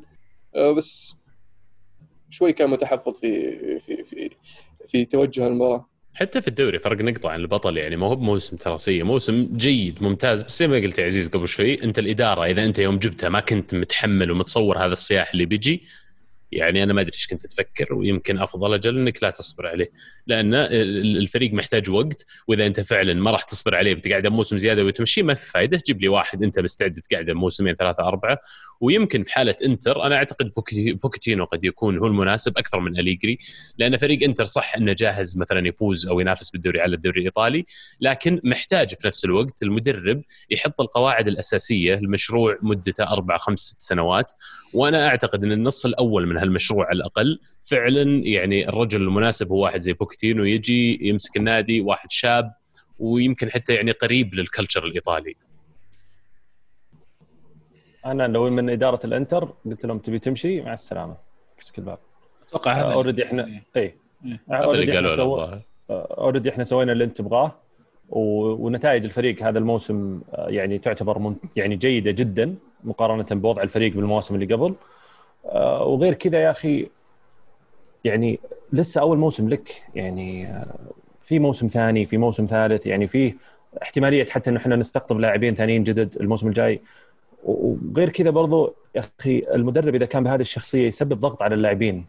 يعني إذا أنت تطلع تصرح كل شوي إذا أنت تطلع تنتقد مثلا الإدارة تشكك في شيء معين تشكك في موضوع معين تشكك في وضع آه، أو توصف إن الفريق الفرق الثانية أفضل منك كذا تخلي اللاعبين عندك يعني ثقتهم تقل والحافز عندهم يعني يقل ف فانا أقول إذا استمر بهذا الكلام وذا مع السلامة في خيارات كثيرة في السوق والإنتر شبه جاهز الحين يعني مين ترشح لهم طيب؟ أنا والله أتفق مع عبد الله أنا أشوف بوكيتينو لأن كنت جاء في بالي أليجري بوكيتينو وقلت حتى سيميوني لو كان بيطلع آه، سيميوني برضو آه، لو قرر إنه يطلع هذا الموسم خيار آه، ممتاز بالنسبة لهم. يبغون مدرب يعطي فرصة للشباب. يبي لهم مدرب يجي إذا هم فعلا يبغون اللاعبين اللي تكلموا عنهم تونالي ما تونالي والصغار. يبغى لهم مدرب ما يخاف إنه يلعب واحد عمره 20 سنة الموسم هذا مع إنه اسوء شوي من اللاعب اللي قدامه اللي عمره 29 سنة. عشان بعد موسمين أو ثلاث مواسم هذا أبو 20 يصير الأساسي عندي في الخانة هذه واحد من أفضل اللاعبين في الدوري. فأنا ما أعتقد ان لا أليجري ولا آه، سيميوني بيكون الشخص المناسب. بدر يقول أول شيء بعيدا عن المباراة إن المباراة سرقت من الإنتر. سؤال عزيز هل كونتي كان يبكي ويشتكي معكم؟ وهل أليجري أفضل للإنتر بالوضع الحالي؟ أتوقع يعني آه، فقرة كونتي جاوبنا عليها لكن أليجري آه، أليجري مدرب ممتاز رائع. ولو جاء مو غلط. بس زي ما قلت يا عبد الله يمكن ما هو بالمدرب اللي راح يبني لك المشروع على مدى طويل. راح يجي لك الآن وراح يضيف لك كم لاعب وراح ممكن يأخذ إنتر الخطوة اللي بعدها. آه، وجود مدرب زي أليجري الموسم القادم مع انتر بحكم ان اليوفي معاهم مدرب جديد اللي هو بيرلو أتوقع احتمال كبير إن أليجري ممكن ياخذ البطولة. فهم حسب وش الفكرة. هل تبي الدوري السنة الجاية؟ ممكن يجيب لك بوكيتينو لكن أنا بالنسبة لي أضمن أليجري. ولا تبغى تبني مشروع مع مدرب عنده فكرة عنده استعداد يلعب لعيبة صغار ومن هذول من هذا النوع يعني. في سؤال عن إشبيليا؟ قبل ما نروح نسأل عن إشبيليا هو يقول سرقت المباراة. شلون سرقت؟ في في شك بلنتي على دييغو كارلوس. بيده. ولا وفي شيء الظاهر يبون طرد طرد على اللقطة حقت لوكاكو. ذاك مو بطرد روقني تكلمنا من قبل آه، كسرة جوا منطقة جزاء حط لك penalty restored ال goal scoring opportunity كذا اسم القانون. فأنا رجعت لك فرصة تسجيل هدف إني حطيت لك بلنتي كيف أعاقبهم مرتين؟ أرجع لك جول وأطرد منهم واحد. وإيش رأيك بعد؟ يعني نوقفهم بعد.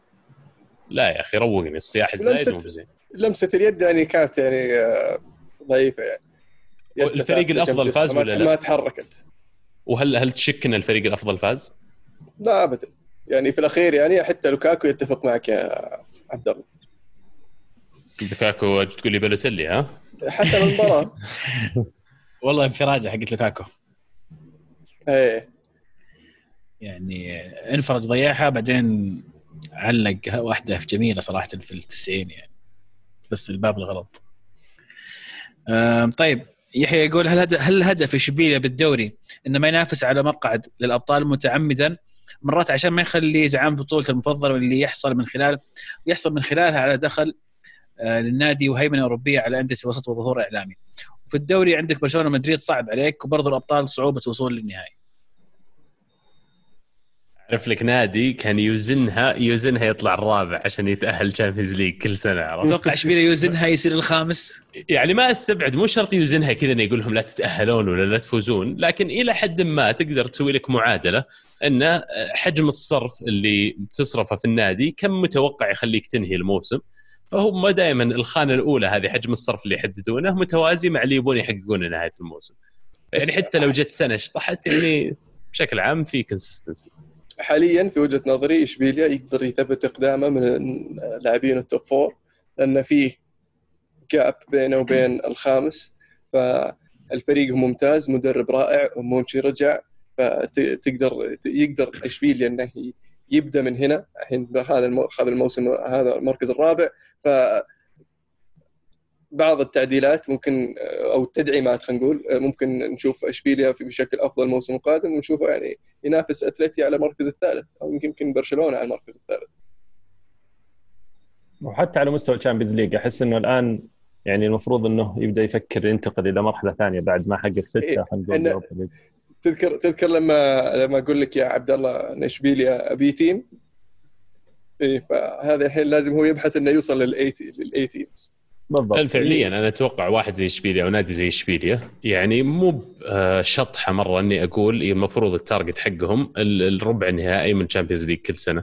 لما أجي أنا أشوف آخر ثمان أندية صح ما هي بسهلة العادة في أندية قوية لكن تلاقي أندية زي أتلتي أندية زي ليون إلى حد ما يعني تلاقيهم دائما موجودين دائما يتأهلون دور الثمانية. فإذا اشبيليا قدر يحط نفسه في الموقع هذا أنا ما أدري كم بالضبط فرق المدخول خلينا نقول المكافآت بس أعتقد ربع نهائي Champions League أزين من إنك تفوز بال Europa League. ماديا؟ اي طب مستوى إعلام؟ اعلاميا إعلام صدق. صدق هذا شيء ثاني لأن بالعكس اعلاميا في وجهة نظري لما توصل Champions League كل سنة دور ثمانية أحسن من إنك تفوز ال Europa League كل كم سنة. لا بس قلت شيء مهم قبل شوي. أنت قلت قبل شوي إنه حاط لنفسه brand إنه أفضل ال B tier هذولي. فبشكل عام إنك تكون على قمة ترتيب معين أحسن من إنك تكون واحد من ثمانية ولا واحد من عشرة. وإنه في الأخير يحسب إنجاز لك. أنت حققت بطولة وهذه البطولة بتقودك إنك تلعب في آه سوبر. سوبر وال Champions League وال Champions League بس انت ما تبغى ما تبغى تصير بس تفوز بالبطولة هذه صح. عشان تلعب في السوبر. أنت تبغى فزت فيها كثير المفروض إنك تنتقل للمرحلة إنك تفوز باللي أكبر منها. فأنت الحين تحاول تبني آه خلينا نقول الوجهة إنك إيش؟ تصير من ال A teams اللي دائما يشارك في ال Champions League ويصير مو بس يحاول يوصل دور ثمانية يصير يحاول يفوز يوصل للنهائي. بس في البداية الحين تحتاج إنك تستمر في فترة إنك تكون في دور الثمانية على الأقل لين تقدر تجمع لك المبلغ اللي تقدر تصرف فيه على فريقك تقدر توصل تقدر تنافس الفرق الكبيرة يعني اللي عندها فلوس. نرجع للسؤال هل أنت مقتنع أن هم اشبيليه متعمدين يسوون كذا؟ هذه خطة خطتهم يعني خطتهم انه اسمعوا شباب مو بلازم نروح بعيد في الدوري ركزوا على الخامس السادس و Europa League لا ما أتوقع ابدا. لا لا لا, لا هي هم بالعكس كانوا ينافسون على ال Champions League. بعدين صار فترة هبوط في المستوى لما طلع مونشي وجاء وظهر فالنسيا مرة أخرى. ففقدوا مكانهم في ال top four وحاليا قاعدين يرجعون إنهم مكان منافس على ويمكن حسب فهمي من كلامك ألمو إنك تتكلم عن إشبيليا إن المفروض يثبتون نفسهم أكثر إنه يتحولون إلى شيء زي أتلتي أكثر. فأتلتي أيوة. مثلا كل كم موسم يروح يفوز بدوري. بيحاول يوصل نهائي ال Champions League يمكن يجيبه واحدة من السنين. لكن سؤالي لك هل تتوقع إن أتلتي قاعد يسوي ماليا و financially أفضل من إشبيليا؟ لأني أنا أعتقد إن أتلتي يصرف أضعاف مضاعفة اللي يصرفه إشبيليا. فمو على كل حال إن الأداء المالي لأتلتي أفضل لأنه يفوز بالدوري واحدة من السنين. بس اتلتي ترى ما كان يصرف بذا الصرف ترى قبل قبل خمس ست سنين. ما كان يصرف كذا. كان اللعيبة اللي يجيبهم لا لا كان كان يا حبيبي يروح يبيع اجويرو عرفت؟ ويروح يجيب لك دييغو كوستا. دييغو كوستا جاي من البرازيل وموديه اعاره وجاء رجع. مو بس بيع وشراء هي أنت عارف الرواتب اللي عندهم اللاعبين نوعية اللاعبين اللي عندهم. فبشكل عام ترى اتلتي لو تراجع ميزانيتهم ال cost عندهم عالي جدا. اي بس أنا اتكلم عن الفترة اللي كان فيها أتلتي يفوز بال Europa League كل شوي. تذكر ذيك الفترة؟ إيه؟ فازوا بثلاثة Europa League كلها كانت تقريبا اثنين منها كانت ورا بعض ذيك الفترة. بعدين هو انتقلوا من B team إلى A team صاروا دائما يشاركون في ال Champions League فشفناهم الحين يصرفون يدفعون مبالغ على لعيبة بال 70 وال 120 فصاروا ينافسون الأندية الكبيرة. ليش؟ لأنهم قدروا يوصلون ال Champions League ويستمرون هناك وسووا لهم سووا لهم brand لما تصير أنت فريق دائم تشارك في ال Champions League brand ك يصير أقوى من فريق دائم تفوز تفوز بال Europa League. أنا أتفق معك ألمو من هالناحيه انه أقوى لكن الفكرة أن اتلتي لأنه قاعد يحاول يصارع في ال level هذا اللي هو عليه لازم يروح يجيب أبو 100 مليون أو أبو 120 مليون عشان يقدر يقعد فيها. لكن أنا أقول لك أن صرف هالمبلغ مو معناته أنه قاعد يدخل هو كثرة لا. عنده القدرة إنه يصرفها لكن في الأخير أنا أعتقد إن اشبيليا يشتغلون بنظام مالي متوازن أكثر بكثير. أتوقع اشبيليا يدخلون أرباح. أتوقع اتلتي الآن الديون حقتهم ما زالت يعني كبيرة. عشان كذا أقول لك الفرق بين الاثنين. يمكن اشبيليا جوابا بالعدل سؤالك يا عزيزي. يمكن اشبيليا بس يتعمدون يكونون في ال bracket هذا اللي إحنا ما نبغى نصرف أكثر من اللازم. إحنا سعيدين. إذا جاء والله قدرنا نحافظ على توليفة توصلنا للل level اللي يتكلم عنه ألمو اللي أطلع ال level اللي بعده تمام. لكن ما راح أنا أجبر النادي وراح أصرف وأستثمر إنه غصب أوصله لل step اللي بعد. لا أنا مبسوط أنا في مكاني. هو مو بالفكرة إنك تدفع الحين زي ما 120 و30 لا أنت ماشي صح ادفع صح. بس بتجي مرحلة بتوصل بتعلق في دور الثمانية هذه لما إنك علقت في دور الثمانية بيجونك ناس يشترون لعيبتك ب 120 130 بيصير عندك مبلغ أنت عشان تجيب quality زيها بتدفع تدفع 70 80 على لاعب لاعبين على لاعب على اللاعب الواحد يعني. ف بعد فترة أنت بتوصل للمرحلة هذه بس ما راح تصير الحين. أنا ما أقول إن إشبيليا المفروض يدفع الحين مبالغ كبيرة. إيش عندنا بعد؟ خلصنا سواليفنا على ال Europa League؟ أتوقع خلاص كانت بطولة انتر والله. لطيفة خفيفة والله البطولة كانت جميلة يعني. النهائي جميل بعد hard luck إنتر اللي كانوا متحمسين كثير على البطوله لكن مرات يوريك كيف إنك الضغط اللي أنت تحط نفسك تحته هو اللي يخسرك في المباراة. اشبيليا داخلين على قولتهم as cool as cucumber والله صدق داخلين عارفين بطولتنا حقتنا روقوا يا عيال فازت round وطبعا بانيغا اللي يعني مكسب زي ما قلت يا عزيز الكرة السعودية إنه جاي الدوري السعودي. مو طبيعي مو طبيعي. يسمونها pings اللي يسويه كذا يمسك الكرة من النص كذا يرفع راسه و ping كذا يلقى اللي في الجهة الثانية. تنزل بالضبط عند رجله ذاك ما يحتاج يسوي إلا يرفع رجله بس. شيء غريب يعني. فعلا. بطل وبصل طيب؟ بطل وبصل. من جاهز أنا ودي اسمع منكم اول قبل ما أقول بصل اوف والله ما في احد جاهز افهم اصبر أنا أنا, أنا عندي بطل وهدف بس ما عندي بصل أنا عندي هدف وبطل بس ما عندي بصل بس اصبر خلينا طيب يلا أنا يلا أنا ببدا أنا ببدا يلا لا لا لا لا لا أنا أنا يلا أنا أنا روح روح يلا تفضل آه، بطل آه، ميونخ سرقتها؟ لا أتوقع كلنا زي زي ليفربول بعد آه، بعد الدوري وأتوقع أغلب الناس اللي يحققون طب حددوا أكثر ما دام كثير مننا يختارون بايرن حدد أكثر. مين في بايرن تحديدا؟ لو مرة مضطر تعطيها أحد. أنا بقول فليك يمكن لأنه قدر ينتشر الفريق من الوضع اللي كان معه بطل الأسبوع وبطل موسم بطل الأسبوع. بطل الأسبوع. طيب خربت بطل إيه صح. خربت هذا. طيب بطل الأسبوع خليني أقول آه، شكلك مو بجاهز. آه، لا والله كنت جاهز بس آه، بس خربنا عليك. التحديد حقي. يعني ما أدري أحس يمكن شو اسمه ما يبقى الكيميتش أحسك مختار كيميتش أنت. خلينا نقول كومن اللي سجل هدف خلينا نقول. طيب. لأن الصراحة ما في وأنا بالنسبة لي كان كلهم يونخ يعني كلهم وكومن بالتحديد اللي اللي ما كان متوقع ورجع بعد الإصابة إنه يلعب أساسي ولعب وكان فعلا مصدر قلق وإزعاج ل لفريق بي اس جي بصل آه، كونتي آه، والتصرف اللي سواه خلال مجريات المباراة وتأخير في التغييرات والاستمرار على اللعب بثلاث مدافعين تكلمنا عنه كثير إنك أنت خسران. ونهايه بطولة وآخر 10 دقائق وستيل مصر إنك تلعب بثلاثة قلوب دفاع ورا لين دقيقة 85 مدري 82 وقرر يطلع مدافع وينزل مهاجم. آه، بالنسبة لهدف الأسبوع آه، هدف شوي غريب شطحة. آه، هدف الزمال لاعب الزمالك شو اسمه مصطفى مصطفى محمود مدري مصطفى محمد. هدف الثاني على الأهلي فاز الزمالك 3-1 على الأهلي في ديربي مصر. الهدف الثاني هدف يعني عيال لا يفوتكم. آه، كذا عرضية استلمها بالصدر ولف دار ظهر للباب. اي شفت ظهر للباب. إيه. ظهر للباب استلمها بالصدر دار وشاتها. زي هدف من يتذكر دروجبا أيوه على ليفربول. مو بليفربول إيفرتون. أو إيفرتون. إيه. استلمها بالصدر دار وشاتها. فهدف حلو اللي ما شافه يشوفه. أنا جاهز طيب. تفضل.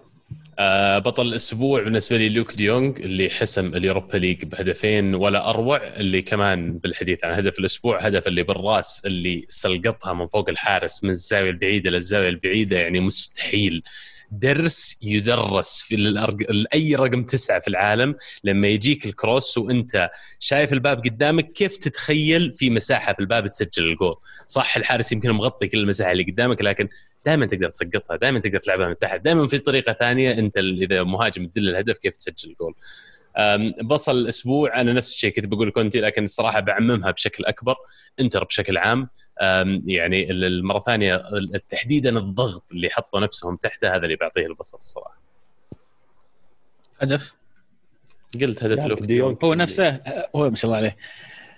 طيب دوري تفضل. بطل الأسبوع بالنسبة لي آه، مانويل نوير. اللي كان آه، وحش في حراسة المرمى وشال كور كثيرة كان ممكن تغير المباراة. آه، بصل الأسبوع لوكاكو على ال Balotellism اللي صار في نهاية المباراة تضيع انفراده والهدف العكسي. وهدف الأسبوع هدف جنابري على ليون.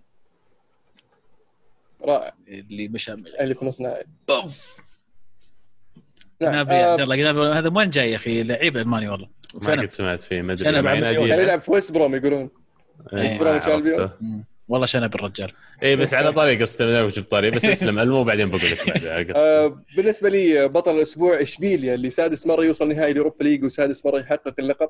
بصل الأسبوع هاري ماجواير اللي دخل في bar fight ووقفوه وقف آه هدف الأسبوع هدف دييغو كارلوس. ال double kick بمساعده لوكاكو.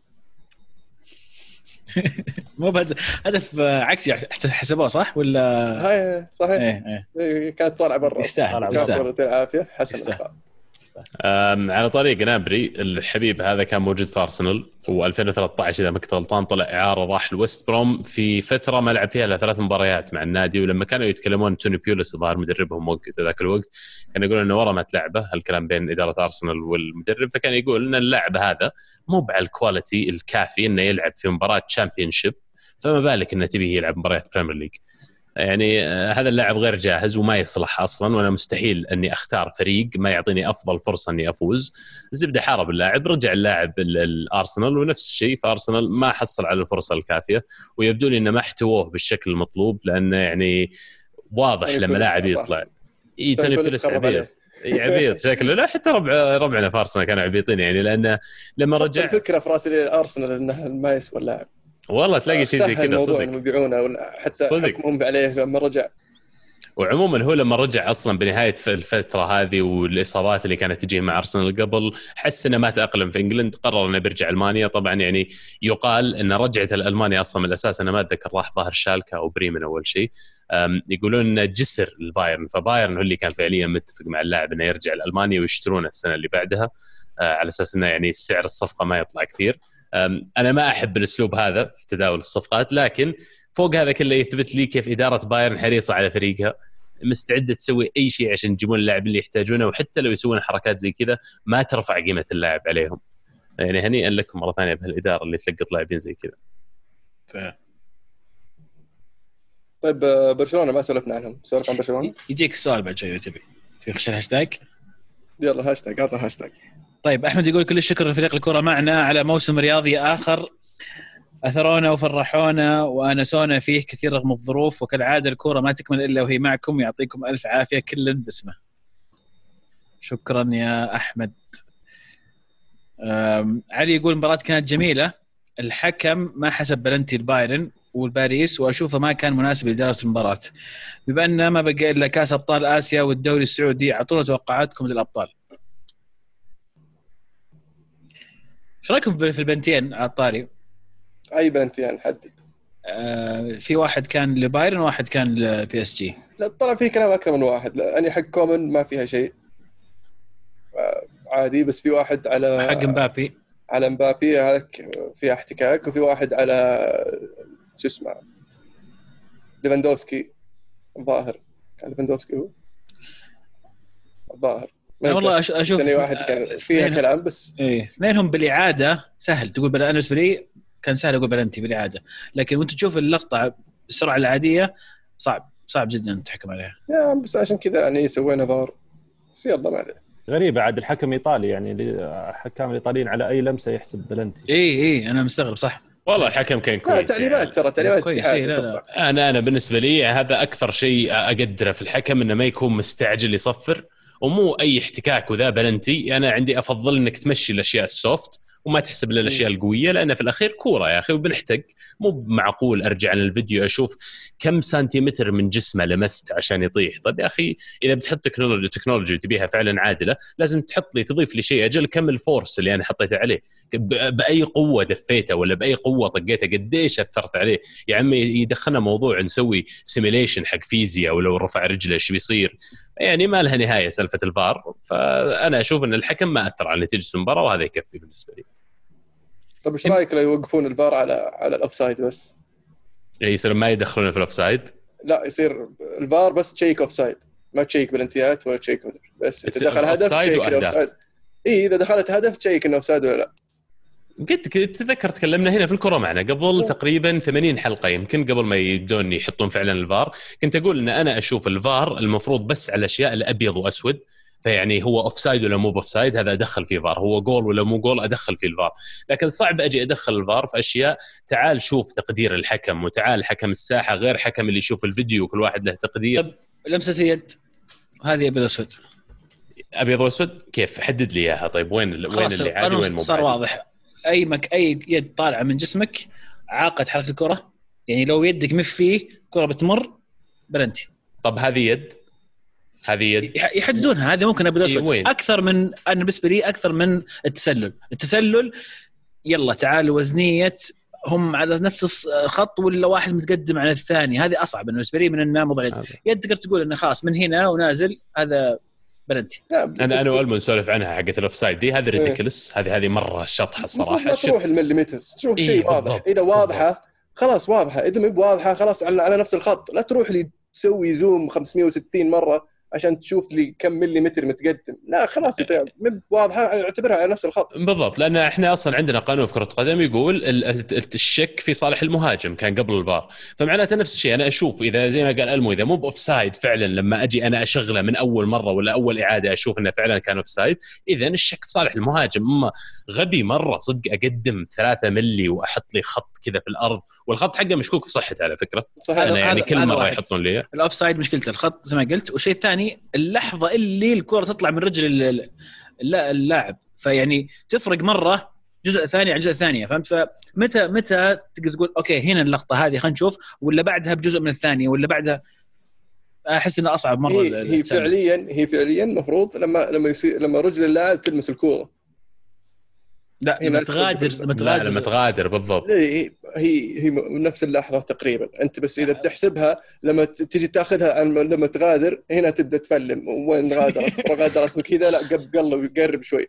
فإنك تشوف مكان لمسة الكورة أسهل من إنك تشوف متى طلعت الكورة.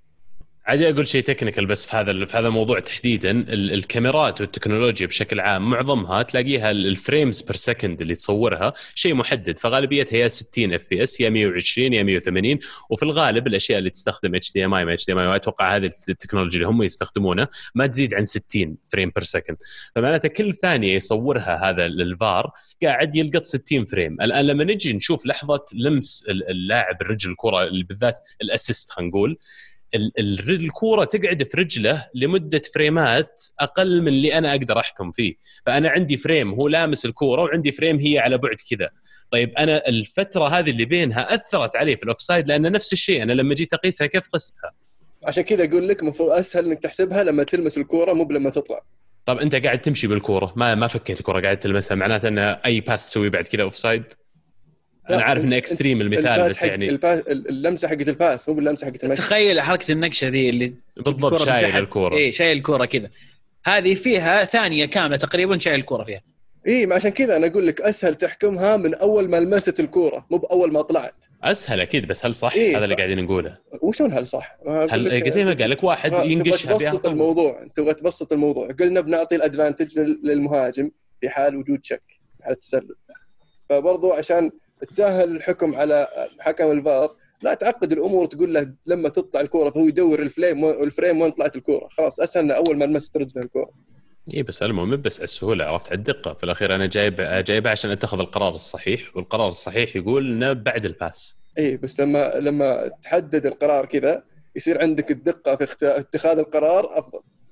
بس لأن أنت قلتها بس مو بصح يصير عندك frame إيه، يصير عندك ده؟ frame خارج يصير عندك frame شلون مو بصح هذا أنا أقول إن الحين نبحث عن حلول صح؟ اي بس ما نبي نغير ما نبي نغير تعديل القانون. لحظه القانون عشان نلاقي قانون حل صح. ليش بالعكس الفار الشيء أنا أنا. عندي القصور في الفار وليس في القانون، القصور في الفار وتطبيقه يمكن يمكن اليوم ال technology عندنا مو ملائم إنه يطبقونها ما أدري، لكن اللي قاعد يصير صراحة خمام وأنا ما أحب إني أقضي ما أدري كم خمس دقائق في المباراة نشوف هالخط offside ركبته ب 2 ملي ولا لا عرفت هذا مزعج بالنسبة لي. باقي أحد يضيف؟ عشان كذا أقول في شيء اسمه روح القانون.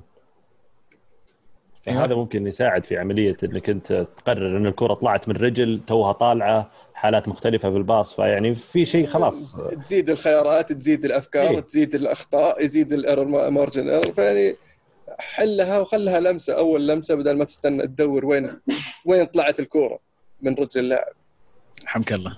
حمها الله. طيب ما جاوبنا على السؤال ابدا. يقول لك من تتوقعون بطل آسيا وبطل الدوري السعودي؟ عبد الله بحكم يعني قربك من الموضوع. قربك من الموضوع عجبتني يعني. ما أدري الصراحه تو يعني مرة بدري إننا نتوقع لأن الدوري السعودي من خبرتي على الأقل ما قد جاء موسم ومن بداية الموسم ومن قبل موسم من الصيف واضح إيش بيصير في ترتيب بالذات الأول والثاني. دائما دائما يجي عكس. يعني اليوم أكيد على الورق. الدوري السعودي ما خلص لسه باقي فيه. آه يتكلم عن نهاية الموسم هذا. اي اي إيه، أتوقع إيه، إيه. أتوقع الهلال يعني. أحسه السنة الموسم الجاي لا موسم يعني موسم تقريبا هم اتفقنا. ان نحسم السنة هذه اي خلاص قفلنا قفلنا. لا لأنه بعد هزيمة الهلال وفوز النصر صار فرق ست نقاط ولسه باقي خمس دهري. مباريات آه، دهري بس ست نقاط يعني اتفقنا من قبل إنه مستحيل يعني طبعا مو قاعد أنفخكم اعلاميا ترى عشان يعني تتساهلون بال... اللي تبي. تخدير تخدير إعلامي. ابدا مو كذا طيب دوري أبطال آسيا ما في صعبة. ما بدري صعبة والوضع مختلف أصلا السنة هذه بطولة تجمع برضو راح تكون من من مباراة واحدة. ولكن غالبا أعتقد انه الفرق الجاهزة حاليا اللي هي الفرق نفسها اللي نافست آه، بالمواسم الماضية. خلينا نقول آه، الهلال آه، ممكن الدحيل اللي فاز في في في الدوري القطري أو في فاز في بطولة في قطر. وأتوقع ممكن بقول إن الهلال نصر من من السعودية الدحيل السد من قطر وممكن من عاد الجانب الثاني عاد اليابانيين والصينيين عاد ما أدري من تأهل فيهم. لا تنسى الأستراليين بعد. آه، إيه بس الأستراليين يعني إيه ممكن. سؤال سؤال سؤال صعب إنك توس مين بيفوز بدوري أبطال آسيا؟ يعني صح.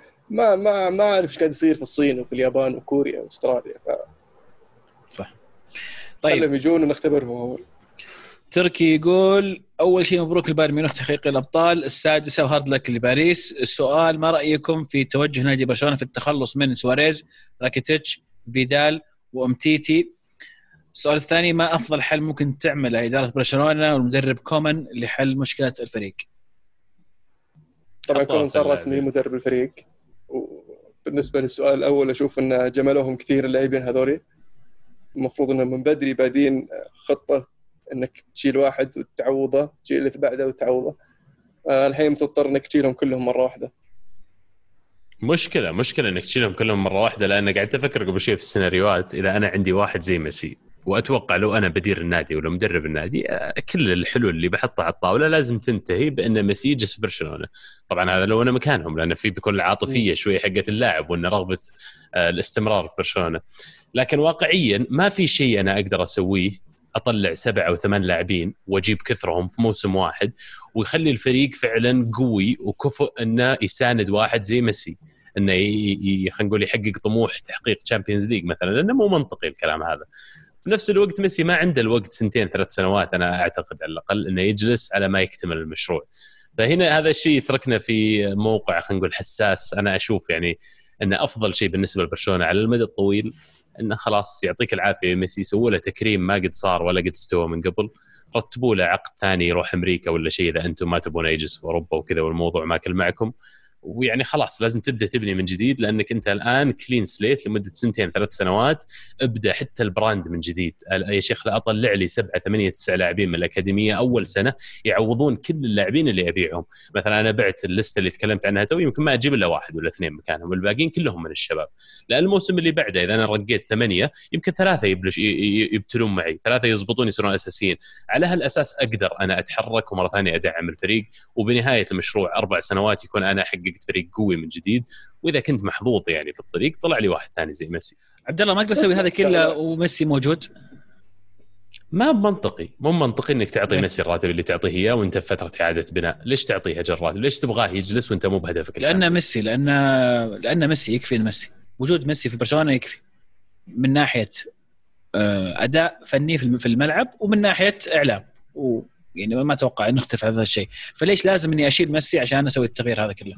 مو تشيله بس هل ميسي بيقبل يجلس في مشروع زي كذا؟ لأن المشروع هذا اللي أنا قاعد أقوله ما أتوقع بيكون على رغبة ميسي. ميسي إيش يبغى؟ يبغى تجيب له يلا بسرعة ثلاث أربع لاعبين فنانين خلصني خليني أفوز أنا بال Champions السنة الجاية. طيب بسألك الحين أنت كمدرب الحين تعرف الإدارة ما راح تستمر ممكن يصير في انتخابات وممكن ما يستمر الرئيس الحالي ممكن لما يجي الرئيس الجديد ما يخليك تكمل يعني يقول لك شكرا يعطيك العافية يلا مع السلامة أنا عندي خطة جديدة عندي مشروع جديد. فصعب على كومان إنه يسوي اللي قاعد تقوله الحين مع إنه ما فيه صورة واضحة وش قاعد يص... وش ممكن يصير في المستقبل القريب على الأقل. هذه مو مسؤولية كومن ولا هو بكومن أصلا عنده الصلاحية يتخذ قرارات زي كذا. أصلا يعني كومن الإدارة مو... ما تقدر تسوي كذا بعد. مو مو على سالفة يمكن ما يكمل. طلع المرشح الظاهر اللي في الغالب بيفوز في الانتخابات الجاية قال لو كومن فاز بالثلاثية الموسم هذا مع برشلونة أنا ما راح أخليه يجلس أنا بشيله إيه؟ وبجيب تشافي. فيعني ما أتوقع مشكلة كومن هي الإدارة لازم الدعم وش الدعم الغريب. حتى حتى الرئيس الحالي ما يقدر يسوي خطة على المدى البعيد عشان يسوي الشيء اللي قاعد تقول عنه. لأنه لما تجي السنة الجاية بيجي رئيس جديد وبيقول شغلك هذا ما يصلح لي بيشيله كله ويبدا من جديد إذا يعني باع ميسي انتهى الموضوع يا المو ما عاد فيها. اي هم الحين في مشكلة يعني آه، في في في ونفس الشيء ونفس الشيء ترى تجديد العقود. هنا يجي موضوع ال politics اللي ما بين الإدارات. هو صح زي ما تقول مو مو من المفروض إنه يتخذ قرارات على طويلة المدى. بالذات في واحد بيجي بعدك. لكن في أشياء أنت ما تقدر يعني تغيرها إذا جيت كرئيس جديد. لاعب وقعته مع عقد جديد. لاعب مشيتوه مدرب مشيتوه. مدرب جبتوه يمكن ما عنده أصلا بند في عقده يسمح لك إنك تشيله. فالفكرة إن المرشح الجديد هذا جاي باني الأجندة حقته. على مهاجمة بارتوميو وكل العمل اللي قاعد يقوم فيه بارتوميو ويستاهل طبعا بارتوميو لأن الشغل قاعد يسوي زبالة فيعني آه، يترك مجال الناس زي كذا يدخلون بأجندة بالطريقة هذه وينقضون كل العمل اللي أنت قاعد تسويه اللي بالنسبة لي مرة ثانية زبالة إذا ما كان واضح. يمكن إحنا تكلمنا الحلقة اللي فاتت عن مدة العقد اللي راح يوقع كومن فبارتوميو باقي في في في إدارته سنة وكنا متوقعين إنه يوقع يعني كومن يوقع سنة على أساس يضبط الفريق أو ينقذ ما يمكن إنقاذه آه، في الفترة الباقية لبارتوميو. لكن اللي شفناه إنه آه، كومن وقع إلى تقريبا ثلاث سنوات أربع سنوات. فهذا هذا شيء برضه يخلي فيه سؤال هل هل الإدارة اللي باقي في في فترة رئاستها سنة لها الحق إنها خلينا نقول تورط النادي خلينا نقول ديون إذا كان حاط شرط جزائي للمدرب ويضغط على الرئيس اللي جاي بعده إنه أنت إذا جيت ترى بتقيل كومن ترى بتدفع الشرط الجزائي الفلاني. فهذا شيء تقنع تقنع مدرب بحجم كومن اسمه يعني لازم تعطيه خطة انه والله. اي بس تخيل إنك أنت كومن وجاي وتسمع الرئيس المرشح اللي غالبا هو بيفوز يقول والله لو يفوز كومن بالثلاث الثلاثية ما راح يجلس. بس كومان يدري كومان خلينا نصير واضحين قبل ما يجي برشلونة أكيد عارف عن هذه الأمور كلها ما يخفى عليه بس هو بالنسبة له تجربة وأكيد من زمان حط عينه على برشلونة وجته الفرصة الحين. إذا سوى كويس حتى لو ما استمر راح يكون دائما من الأسامي المطروحة إنه يرجع مرة ثانية. راح ترتفع اسهمه فعلا. وطبعا أول ما أعلنوا كومان بدأت تطلع الإشاعات الجميلة إن المنتخب الهولندي راح يلعب مع برشلونة من من شو اسمه ديباي على شو اسمه فان ديبيك على آه، فينالدوم. يعني حتى ديليخت ترى ما خلوه يا عزيز. لا. إيه. بدينا. بيجمع بيجمع المنتخب الهولندي أقول لك.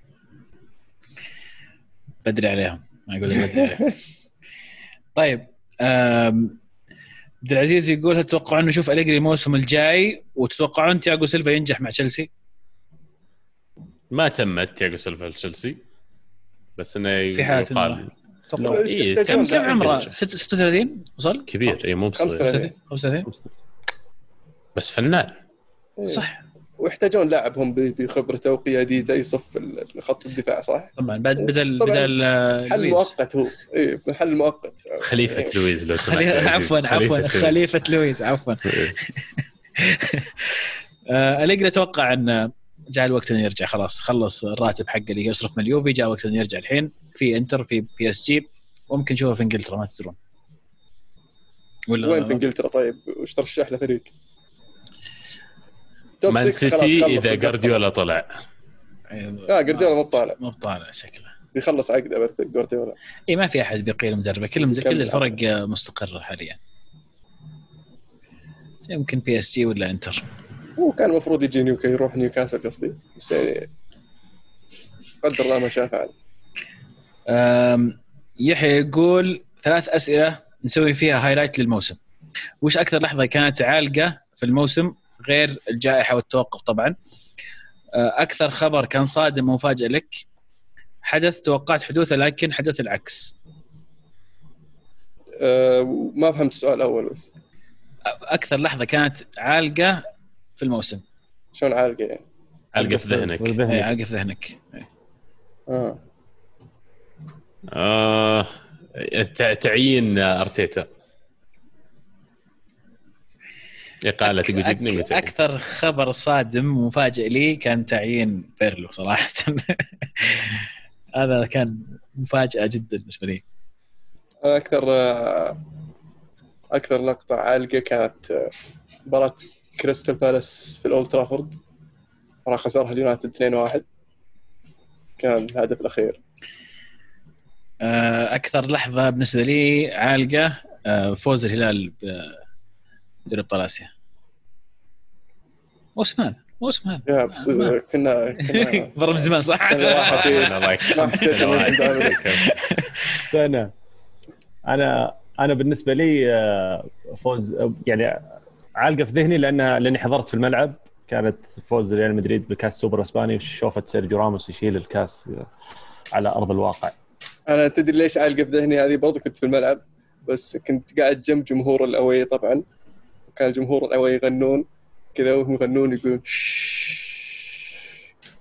ثم يرجعون يغنون إيه. تسمعون جمهور اليونايتد؟ لا ما نسمع قاعد جنبهم. طيب صمت الملعب. يحيى يقول لو أنت متخذ قرار في نادي وعندك فلوس ومحتاج مدافع تشيل أوبي مكانه ولا كوليبالي؟ أوبي مكانه يختلف. أنا نفس الشيء أوبي مكانه أنا وراي يعتمد بصراحة. يعتمد. يعتمد على وش الفريق اللي أنا معه يعني في حالة السيتي السيتي يحتاج كوليبالي. في حالة برشلونة برشلونة يحتاج كوليبالي. بس في حالة مثلا ريال مدريد ريال مدريد ما يحتاج كوليبالي يحتاج أوباميكانو افهم طيب اشرح أكثر ليش مدريد يحتاج أوباميكانو لأن مدريد عنده عنده راموس ال veteran وعنده شو اسمه فاران إيه. فأنت تبغى واحد ياخذ اي تبغى واحد ياخذ يكون خليفة راموس. لأن راموس عمره 34 عنده سنتين على الأقل وأتوقع ان يعني مشاركته راح تبدأ تقل بشويش مع مع الفترة مع مع تقدم سنه بالنسبة لبرشلونة برشلونة عندهم ال veteran اللي منتهي في بيكي. تحتاج veteran جاهز تحتاج واحد كذا. جاهز اللي هو في كوليبالي آه، عشان يلعب جنب لينجلي ويحل لك مشكلة الدفاع. نفس الشيء مع السيتي. عندك آه، لابورت. إيه وتحتاج واحد جاهز جنبه. في آه، فإذا أخذت كوليبالي يعني بريال مدريد الحين ما أتوقع بيلعب مكان راموس ولا أتوقع بيلعب مكان فاران بس المبلغ يعني مبالغ فيه أحس كوليبالي. إذا نتكلم عن عن مبلغ انتقاله أو نتكلم عن فلوس يعني أنا 60 مليون أدفعها في كوليبالي وهو عمره 29 آه، أو ممكن أزيدها 10 وأدفعها في أوباميكانو ويصير كسبت واحد أقل شيء خمس ست سنوات قدام. لا أرخص ترى أوباميكانو بعد؟ أوباميكانو الصيف الجاي آه، عنده release clause في الظاهر 80 كم كان؟ لا أقل يدفع على الصيف الجاي؟ 50 الظاهر 45 شيء زي كذا. إيه؟ 50 شوف أنا أنا صراحة عشان 45 يوم. أنا أذكر انها ارخص أرخص من آه، شو اسمه آه آكي اللي راح السيتي ب 41 مليون pound. وصراحة اللي شفته من أوباميكانو هذا الموسم. أنا ما أعرف يمكن ما تابعته زين أو ما أقدر أحكم عليه كلاعب يعني ذا ولكن لاعب تحس إنه عنده ال potential إنه يكون من أفضل مدافعين العالم. أنا اللاعب اللي يخ... اللي يطلع بالكورة ويستلم الكورة وعنده ثقة إنه هو اللي كاشف الملعب ويبني الملعب وباليسار وباليمين هذا أنا احترم قصته حلوة عاد على طاري قصص اللاعبين وكذا. آه، أوباميكانو طبعا آه، تذكرون رانجنيك اللي اللي سحبوا عليه ميلان؟ مم. طبعا رانجنيك كان يدير هو ال Red Bull brand آه، فهو شاف اللاعب في الدرجة الثانية ما أدري وين في فرنسا وراح قابله وقابل أهله وكان عنده عرض من نادي كبير بس ما الظهر بايرن ميونخ أو شيء زي كذا. فراجنك أعطاه خطة تعال اسمع أنا بلعبك في نادينا في النمسا في الدرجة الثانية نجهزك بعدين آه، إذا وصلت للمستوى المناسب ننقلك اللايبزيج وهناك راح تبدأ أعطاه خطة كاملة. فعلا أخذها للدوري النمساوي سنتين آه، تطور اللاعب كثير على طول راح آه، لايبزيج والحين كلنا صار يعرفه. فهو بامكانه يقول أنا أدين آه، راجنك آه، مسيرتي اللي الشيء اللي حققته وصولي إلى هذا المكان و وراح أفقده بعد طبعا أسأله بعد ما طلع راجنك من الفريق. ولا تستغرب آه، رحت على ميونخ. يمكن يروح ميونخ بدل بوتينج يعني خيار ممتاز. إيه، ممكن. جنب ألابا يعني يصير. ممكن. جنب ألابا جنب هرنانديز. هرنانديز ترى صغير وترى جيد وممتاز بس الإصابات يعني الموسم هذا لعبت فيه شوي. أنسون يقول المباراة كانت بين أفضل المهاجمين بالعالم لكن ما شفنا منهم شيء. سؤالي هل ليفاندوفسكي يستاهل الكرة الذهبية؟ أتوقع أننا كلنا نتفق على مين مين أفضل مهاجم؟ أوكي وصلت ليفاندوفسكي يقصد آه، يمكن مبابي ونيمار جاء الثاني يمكن بس ما شفنا منهم شيء. ما هو بافضل المهاجمين صراحة فارس لام يقول بطل أسبوع نوير بصل نيمار هدف الأسبوع هدف جنابري الأول على ليون. مبروك يا فارس البطولة. عبد الرحمن يقول ما عندي سؤال بس أتابعكم من الحلقة الأولى وأحب أقول لكم إني أحبكم. حبيبي شكرا. إهداء. حبك الله الذي أحببتنا فيه. عبد العزيز يقول أبي أسمع رأيكم عن ألعاب الكورة بصفة عامة بمناسبة إصدار لعبة كابتن ماجد جديدة وتكرار فيفا الدائم ومحاله PES وشكرا لا تقطعون تكفون. أوف فتح موضوع قريب لقلبي يعني مرة ترى أنا يعني. بالنسبة لي الغاز أنا عارف كابتن ماجد كرتون ما أدري إنه لعبة صراحة. لا لا صدق صدق. space حق الكورة يعني كمية الناس المهتمين في الكورة حول العالم ما يوازي حجم الألعاب اللي متوفر في مجال الكورة تحديدا.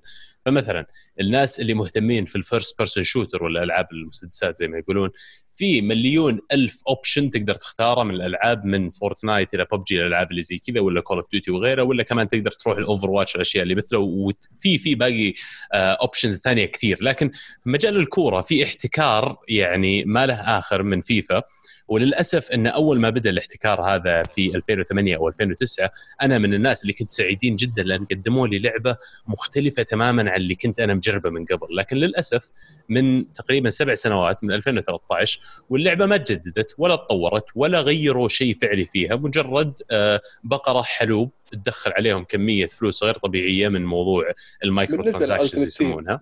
بالضبط ال Ultimate Team عشان المايكرو كذا أنا أكره ال Ultimate Team صراحة من أشياء من أسباب اللي اكره ال Ultimate Team تفضل عفوا.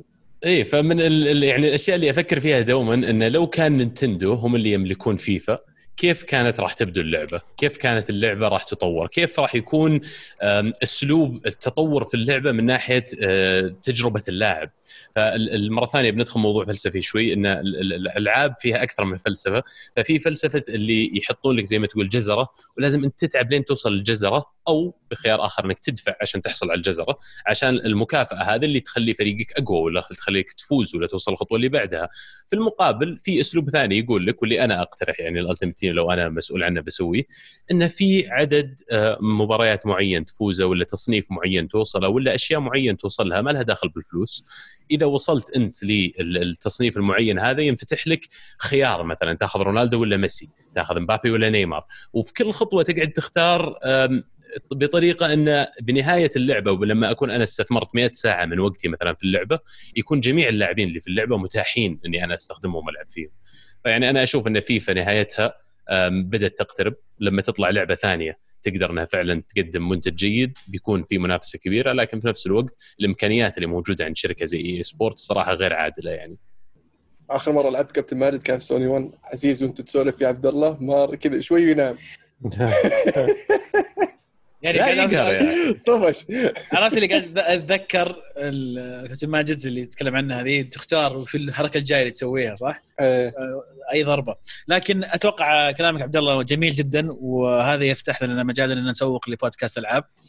آه، وممكن يستضيفونك تتكلم بشكل مطول. لكن أيضا فيما يخص الكره معنا فيما يخص الكره معنا آه، ليش مع عبد الله تحاول تسوي مثلا بث على يوتيوب وانت تلعب وتسوي أشياء هذه حقتك؟ والله وقفت ألعب فيفا لأني مقاطع اللعبة رسميا.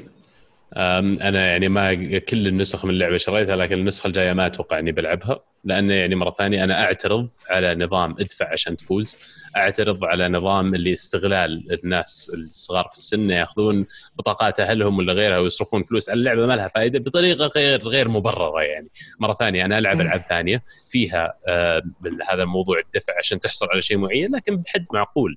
معقول إني أدفع مثلا 10 دولار في السنة على اللعبة هذه ولا 20 دولار عشان أحصل على شيء معين وخلاص. بس مو معقول إني ألعب ضد واحد صارف له 3000 4000 دولار على فريقه يعني وش ال... وين يعني؟ مش منطقي يا أخي أنا ما راح انبسط قاعد ألعب فريقي يطلع لي فجأة هذا كل الليجندز وش ال... صح وأنا أتفق معك 100% والله. في القلب في القلب ها؟ أنا احب أنا, أنا احب بس خلصنا الأسئلة أنا أحب أقول إن بتروحوا لعبوا PES لأن فيه يوفي وفيفا ما فيها يوفي صح؟ إيه، صار فيها بيومنتي بيومنتي مدري وش إيش سماهم؟ كينا مونتي كالتشي. أيوه مونتي كالتشي. تقليد. إيه. أنا كذا خلصت. يعطيكم ألف عافية. شكرا لكل من شاركنا على الهاشتاج. ما أدري تشاركونا الأسبوع الجاي ولا لا؟ والله, والله أنا عندي اقتراح بعد. إيه؟ يمكن ال comments حقت يوتيوب الأسبوع الجاي إن شاء الله نقرأ منها إذا في عليها أسئلة على الحلقة الجاية. أبد علقوا هنا إذا عندكم سؤال ولا شيء وأنا أرجع أقرأها الأسبوع الجاي والاهم من ذلك وش موضوعنا الأسبوع الجاي؟ شوف أنا أقول لك إحنا وصلنا نهاية حلقتنا اليوم أول شيء. وختمنا الموسم بآخر حلقة في موسم 2019 2020 والموسم القادم راح يعود إن شاء الله في آه، تقريبا 19 سبتمبر بالجولة الثانية من الموسم الإنجليزي وإن شاء الله يعني راح نعود وقتها إيش رأيكم؟ أتفق معك متى متى الحلقة بالضبط تكون الحلقة القادمة يعني؟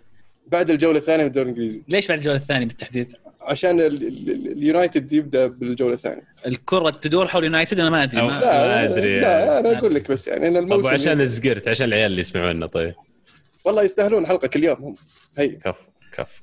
أنا أقول حلقة قبل ما يبدأ أول دوري باستثناء الفرنسي لأنه بدا already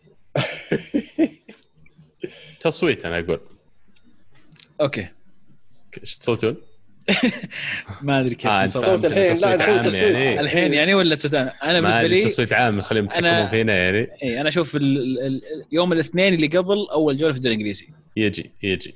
قد هوزت. خلاص أنا معكم اللي تبون.